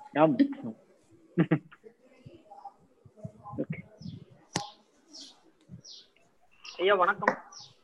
சுனில் ஜோகிங்க நீலகிரி மாவட்டம். ஐயா எனக்கு கேள்விங்க. மிக அருமையான. உரை மிக நல்ல கேள்விகள் யோசிக்க வேண்டிய ஒரு கேள்விகள் தான். என்னுடைய ஒரு சந்தேகம் இன்னைக்கு நீங்க சுட்டிக்காட்டின இந்த உரையினுடைய கேள்விகள் எல்லா சடங்குகளுக்கும் பொருந்துமா? ஒண்ணு. ரெண்டாவது வந்து ஒரு பெரிய திருவிழாக்கள் என்பதற்கு இது ஒரு வகையில் பொருந்தினாலும் கூட ஒரு ஊருக்குள்ள நடக்கிற சிறு திருவிழாக்களுக்கு இது பொருந்துமா? ரெண்டாவது கேள்வி. மூணாவது கேள்வி இன்னைக்கு ஒரு சடங்குகள் சார்ந்து நம்ம இதை தவிர்க்க கூடாது இதை தான் நிச்சயமா செய்யணும் என்கிற ஒரு பார்வை. அந்த மரபை மீண்டும் நமக்கு சுட்டி காட்டுகின்ற ஒரு வாய்ப்பாக அந்த மரபினுடைய ஒரு நிலைத்தன்மையை இன்றைக்கு நாம் அறிந்து கொள்கின்ற ஒரு வாய்ப்பாக இருக்கின்றதா அப்படிங்கிறது வந்து என்னுடைய கேள்விங்க. அஹ், கடைசி கேள்வியில இருந்து போவோம். இந்த அதாவது தவிர்க்க முடியாதது மட்டுமே எஞ்சும் அப்படிங்கிறத நீங்க வந்து மரபை மறந்து விடக்கூடாது அப்படின்னு புரிஞ்சுக்கிறீங்க. நான் அதனுடைய இன்னொரு பக்கத்துலதான் கேள்விக்கு உட்படுத்துறேன் தவிர்க்க முடியாததுதான் எஞ்சும் அப்படின்னா நீங்க அதுல மாற்றத்தை கொண்டு வரக்கூடிய பிற விஷயங்கள் இருக்கு இல்லையா? அதாவது தனி ஒரு ஒவ்வொருடைய தனித்தன்மைன்னு சொல்ற? வேர்ஷன்ஸ் அண்ட் வேரியேஷன் டைக்ரஷன் அப்படின்லாம் சொல்லிக்கிறோம் இல்லையா? அந்த த- தவிர்க்க முடியாத சுத்தி சுத்தி பின்னப்படுகிறது. அதுதான் ஒரு வழக்காரில் மாற்றத்தை ஏற்படுத்துறதுக்கான சாத்தியம். இந்த மாற்றம் ஏற்படுத்துறதுக்கான சாத்தியங்களே இல்லாம போகிறதுன்னா அது ரொம்ப யோசிக்க வேண்டிய விஷயம். நீங்க பழமைக்கு திரும்பி பழமை மட்டுமே எஞ்சும் அப்படின்னா வழக்காறுகள் இறந்து போய் விட்டன அப்படின்னு தான் அர்த்தம். வழக்காரர்களுடைய கூடு மட்டுமே எஞ்சி நிக்குது அப்படின்னா அதனுடைய உர்ஃபார்ம் மட்டுமே எஞ்சி நிக்குது அப்படின்னா அதனுடைய மூல வடிவம் மட்டுமே எஞ்சி நிக்குது அப்படின்னா வழக்காறுகள் அதனுடைய ஆஹ், சூழல் அல்லது வந்து வழக்காரர்களுடைய உயிர் ஓட்டம்னு சொல்றோம் இல்லையா அதை இழந்து விட்டன அப்படின்னு தான் அர்த்தம். அது அதுதான் என்னுடைய கேள்வியாக இருக்கிறது. இன்னொன்னு நீங்க கேட்கிற மாதிரி திருவிழாக்கள் பெரிய திருவிழாக்களுக்கு இது பொருந்தும். கிராம திருவிழாக்களுக்கு இது பொருந்துமா அப்படின்றீங்க. ஆனா இந்த விதிமுறை வந்து ஒரு கிராமத்துக்குள்ள நீங்க செஞ்சீங்கன்னா பெரிய அளவுல செய்யக்கூடாது அப்படிங்கறதெல்லாம் இல்ல. ஒவ்வொரு கிராமமும் இந்த விஷயங்களை மீறலாம் அல்லது கட்டுப்பாடோடு நடக்கலாம் அப்படிங்கிறது ஒண்ணு. ஆனா இத செய்யற ஒவ்வொரு அதையே மீறி இந்த விதிமுறைகளை மீறி ஒரு கிராமம் தனக்குள்ளேயே திருவிழாவை கொண்டாடிக்கிறதுனாலும் அந்த பயம்ங்கிறது ஒண்ணு இருந்துட்டே இருக்கு. அது எப்பனாலும் வெடிச்சு வந்துடலாம் இந்த இந்த கொரோனா வந்துருமோ அப்படிங்கிற அந்த ஒரு பயம் வந்து தொடர்ச்சியா இருந்துகிட்டே இருக்கு. அதை மீறி நிறைய இடத்துல செய்யறாங்க சின்ன சின்ன பாக்கெட்ல நிறைய இடத்துல செஞ்சுக்கிட்டே இருக்காங்க. ஆனா அந்த பயம் வந்து தொடர்ந்து உங்களை தொந்தரவு பண்ணிக்கிட்டே இருக்கு. திருப்பி இந்த கொரோனா காலகட்டம்ங்கிறது இதுக்கான மருந்து கண்டுபிடிக்கிறது மூலமாக நின்று விடும் அப்படின்லாம் நான் யோசிக்கவே இல்லை. ஏன்னா இப்ப வந்து தொடர்ச்சியாக இது வந்து இயற்கையா வந்த வைரஸா என்னங்கிறதே நமக்கு ஒரு பெரிய குழப்பமா இருக்கு. அதனால தொடர்ச்சியாக இது மாதிரியான வைரஸ்களை எதிர்கொண்டுதான் மனித வாழ்க்கை இன்னுமே செயல்பட ஆரம்பிக்க போகிறது. ஏன்னா அதுதான் அந்த புதிய வாழ்க்கை முறை புதிய சூழல் புதிய இயல்பு அப்படிங்கிற விஷயங்களை எல்லாம் நமக்கு சொல்ற காரணமே அதான். அதனால இது வந்து கொரோனாவோடு நின்றுவிடும் அப்படிங்கிறது வந்து எனக்கு தோணல. அது அது வந்து அப்படி தெரியல. இதுக்கு புதுசு புது வாழ்க்கை முறைக்கு நாம் பழக்கப்படுத்துகிறோம் அப்படிங்கிற பழக்கப்பட்டு போகிறோம் அதற்கு நம்மளை பழக்கப்படுத்துகிறார்கள் அப்படிங்கிறது தான் என்னுடைய சந்தேகமா இருக்கு. அந்த சந்தேகத்திலிருந்து தான் அந்த கேள்வியை கேட்கிறேன். இதனுடைய ஒரு ஒரு கருத்துங்கய்யா இப்ப உதாரணமா நான் இறுதியாக ஒரு கேள்வி கேட்டேன். இப்ப உதாரணம் எடுத்துக்கிட்டீங்கன்னா நம்முடைய பகுதியில இறப்பு சடங்கின் போது அவங்க வந்து செய்யற உணவுல அதாவது செய்கிற படையல் உணவுல உப்பை சேர்த்திக்க மாட்டாங்க. என்ன காரணம்னா ஒரு மரபு நிலையில உப்பு நமக்கு கிடைக்கல அதை நினைவுபடுத்துற விதமா உப்பை சேர்த்த மாட்டாங்க. ஆனா இன்னைக்கு கொரோனா காலத்தால ஏற்பட்ட இறப்புகளுக்கு கூட இது போன்ற ஒரு சில சடங்குகளை செய்து அதுல வந்து நிறைவு கண்டதை என்னுடைய கண்ணால பார்த்துட்டேன். பரவாயில்ல இதெல்லாம் நம்ம செஞ்சுட்டோம். அவர்களை வந்து நல்ல விதமா நம்ம அனுப்பிட்டோங்கிற அந்த நிறைவு இருக்குல்லங்க அந்த நிறைவை வந்து இந்த கொரோனா காலம் கெடுத்து விட்டு தான் நான் பாக்கலங்க ஏன்னா நான் டேரக்டா ஃபீல்டுல இருக்கிறதுனால உங்களுக்கு சொல்றேன். அந்த நிறைவுல வந்து எந்த ஒரு பெரிய பாதிப்பும் இருந்த மாதிரி எனக்கு தெரியல. ஆனா நீங்க சொன்ன மாதிரி அதை சார்ந்து வந்திருக்கின்ற அந்த பெரிய பயணம் இருக்குல்லங்கய்யா பயணம் மாறினது எதுவுமே. அதுல வந்து ஒரு மாற்றம் இருக்கதா செய்யுது. ஆனால் அந்த மரபினுடைய நிறைவை வந்து கொரோனா குலைக்கல அப்படிங்கிறது என்னுடைய ஒரு கருத்து. நன்றி. நன்றி. அடுத்தது பாகேஸ்வரி ராஜு அப்படிங்கிறவங்க வணக்கம் ஐயா. நான் பாகேஸ்வரி ஆஸ்திரேலியால இருந்து பேசுறேன். நீங்க வந்து பெருந்தொற்று ஒரு காரணமா சொல்றீங்க. இது உண்மையிலே பெருந்தொற்று தான் ஒரு காரணமா? இல்ல நமது வளர்ச்சி அடைந்த தொழில்நுட்பம் ஒரு காரணமா இருக்குமா? ஏன்னா இந்த மாதிரி பெருந்தொற்று கிடைக்கிறது கிட்டத்தட்ட ஒரு நூற்றாண்டுக்கு பிறகு நம்மளுக்கு கிடைக்குது. இது புதுசு இல்ல. அந்த மாதிரி இருக்கிறப்போ இது வந்து தொழில்நுட்பத்தால நம்மளுக்கு கிடைக்கிற அந்த தகவல் தகவல்களால நம்மளுக்கு ஒரு பயம் ஏற்படுதா? இல்ல உண்மையிலே பெருந்தொற்று தான் ஒரு காரணமா? என்ற கேள்வி வருது. இது ரொம்ப அடிப்படையான கேள்வி. இந்த பெருந்தொற்றுங்கிறது ஒரு இவ்வளவு பூதாகரமாக நாம் பயப்படக்கூடிய அளவுல இது இருக்கிறதுக்கு வந்து இது வந்து உண்மையிலேயே கற்பனையானதா இல்லது இயல்பானதா அப்படின்னு கேக்குறீங்க? ஆனா இதுக்கு ரெண்டு விதமான பதிலும் சொல்ல முடியும்னா ஆமா இதுக்கு உண்மையானதுதான் அப்படின்னு நான் சொல்ல முடியும். இல்ல இல்ல கற்பனையானதுதான் அப்படின்னு ஒரு நிறைய சொல்ல முடியும். அதனால இதுக்கு ரெண்டு இயல் ரெண்டு இணையான பதில்கள் இருக்கு அப்படின்னு தான் நினைக்கிறேன் நான். இதுக்கு ஒரு பதில்லாம் இல்ல. ஆனா இது ஏற்படுத்துற பயம் இருக்கு இல்லையா? அது வந்து ஒரே பயம்தான். கற்பனையாவா இருந்தாலும் சரிதான் இயல்பாக இருந்தாலும் சரிதான். அது ஏற்படுத்தக்கூடிய சவால்கள் ஒரே சவால்கள் பயங்கள் ஒரே பயம். அதுக்கு தான் நான் சொல்றேன். நன்றி.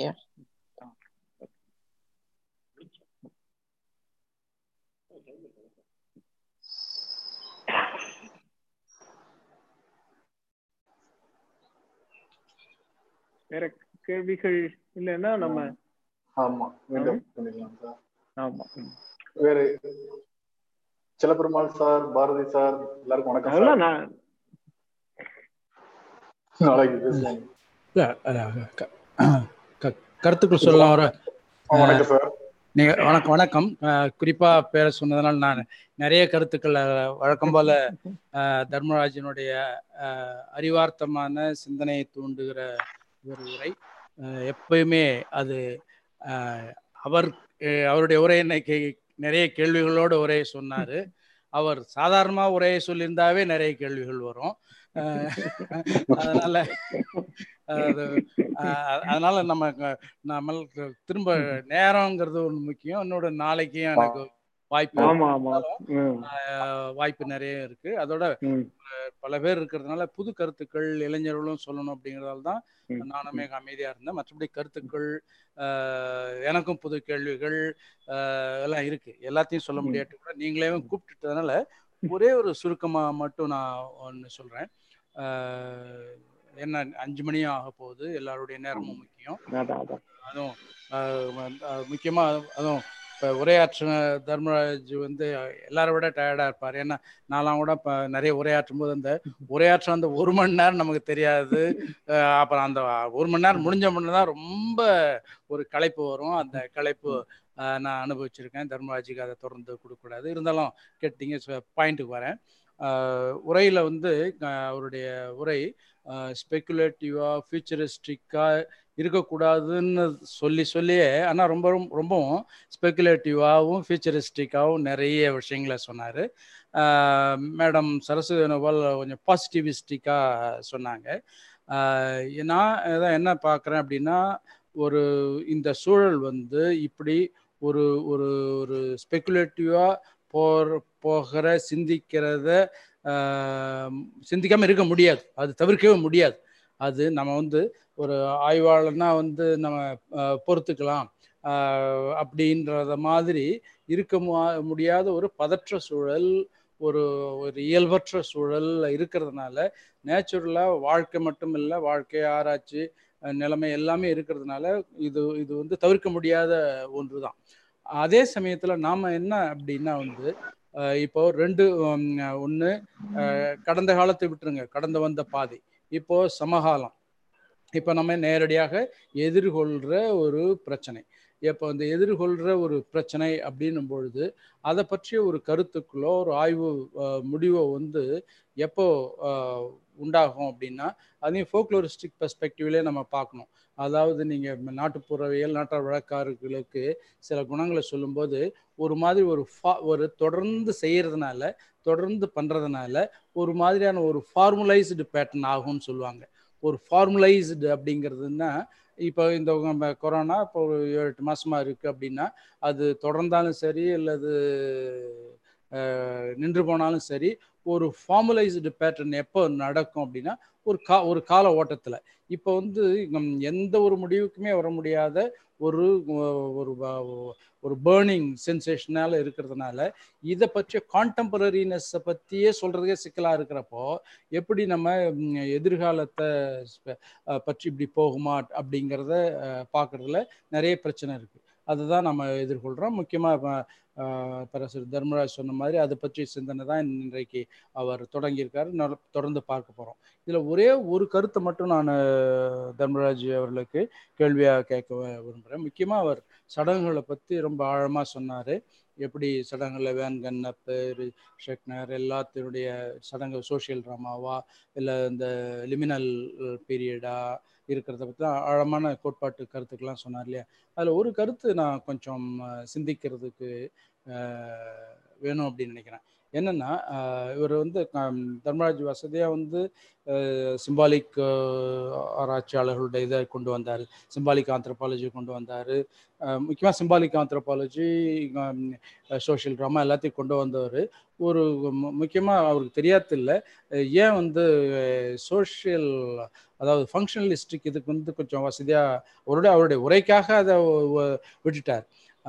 ஃபார் எக்ஸாம்பிள் இப்போ ரேட்லிஃப் ப்ரௌனோ அமைப்பியல் ரீதியாக அதாவது அமைப்பியல் ரீதியாக அதாவது ஸ்ட்ரக்சரல் ஃபங்க்ஷனல் அமைப்பு செயல்பாட்டியல் ரீதியில் சொல்லும்போது ஒவ்வொரு சடங்கினுடைய முக்கியமான வேலையே என்னன்னா இருக்கிற அமைப்பை அப்படியே கட்டி காக்கிற வேலை தான் அதாவது to persist the existing structure to sustain the existing structure to perpetuate the existing social structure only the rituals are perform உண்மையிலே அந்த சடங்குகள் மட்டும் இல்லைன்னா அந்த சமூகத்தில் இருக்கக்கூடிய ஏற்றத்தாழ்வு சமூகத்தில் இருக்கக்கூடிய மக்களுடைய பலவிதமான தகுநிலைகள் அந்தஸ்துகள் இதெல்லாம் வந்து தொடரவே தொடர்றதுக்கு வாய்ப்பு இல்லாம போடும் ஒரு ஒரு சடங்கு இருக்கவே தான் மாமன் மாமனா இருக்கான் தாய் மாமன் தாய் மாமனாக இருக்கான் தாய் மாமாவுடைய ரோலை பண்ணுறான் இல்லைன்னா அந்த சடங்கு இறப்பு சடங்கோ திருப்ப திருமண சடங்கோ இல்லைன்னா மாமையை இது தாய் மாமையை இது மச்சான் இது பங்காளி இது அவனுடைய ரோலை வந்து சொல்லிட்டே இருக்கணும். இது மாதிரி ஒவ்வொன்றும் இல்லை. நான் வந்து ஒரு கின்ஷிப்பில் மட்டும் இல்லை சோஷியல் ஸ்ட்ரக்சரும் அப்போது அப்போ சடங்குங்கிறதே சோஷியல் ஸ்ட்ரக்சரை நிலைநிறுத்துறதுக்கு தான். அப்போது அப்படிங்கிற போது என்னதான் சடங்குல மாற்றம் வந்தாலும் தனிநபர் அந்த இந்த மூணு ஃபேஸஸ் மா போக முடியாத சூழல் ஏற்பட்டாலும் சரி என்ன பண்ணாலும் சரி அது புதுவிதமான சடங்காகவே வந்தாலும் சரி அந்த புதுவிதமான சடங்கும் கூட அப்போது இருக்கிற சமூக அமைப்பை பிரதிபலிப்பதாகவும் கட்டி காப்பதாகவும் தான் இருக்கும் அப்படின்னு என்னுடைய சிந்தனையை சொல்லிக்கிறேன். மற்றபடி நாளைக்கு நிறைய டைம் இருந்தா நான் பேசுறேன். இதோட விட்டுறேன் நான். நன்றி.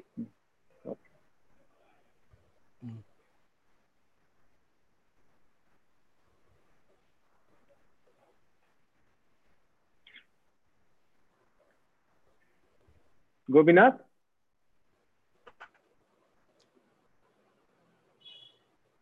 ஜஸ்டின் கோபிநாத் எங்க ஆ சார். ஆ.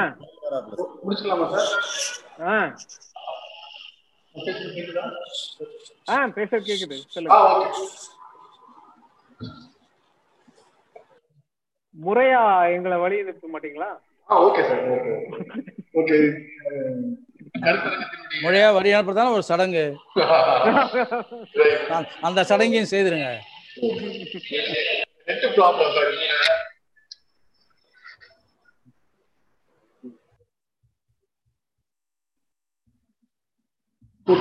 நமக்கு கருத்தரங்கத்தினுடைய முதல் நிகழ்வாக கட்டுரை வழங்கிய பேராசிரியர் எங்களுடைய குலத் தலைவர் துறைத் தலைவர் அஹ், டி. தர்மராஜ் அவர்களுக்கு முறையாக நம் அனைவர் சார்பாகவும் நன்றியை தெரிவித்துக் கொள்கிறோம்.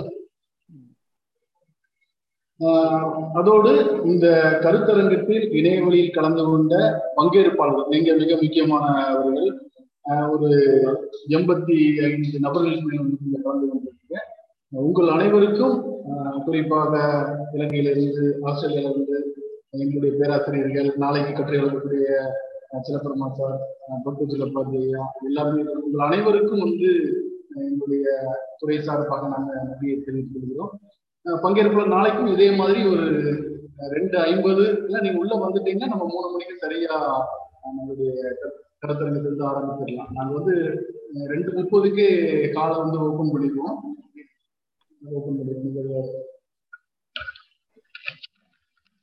ஓகே சார் பாய் சார் நன்றி. பார்க்கலாம் sir. Bharathi sir Selvarumal sir madam Saraswathi Venugopal madam நன்றி மேடம் ஓகே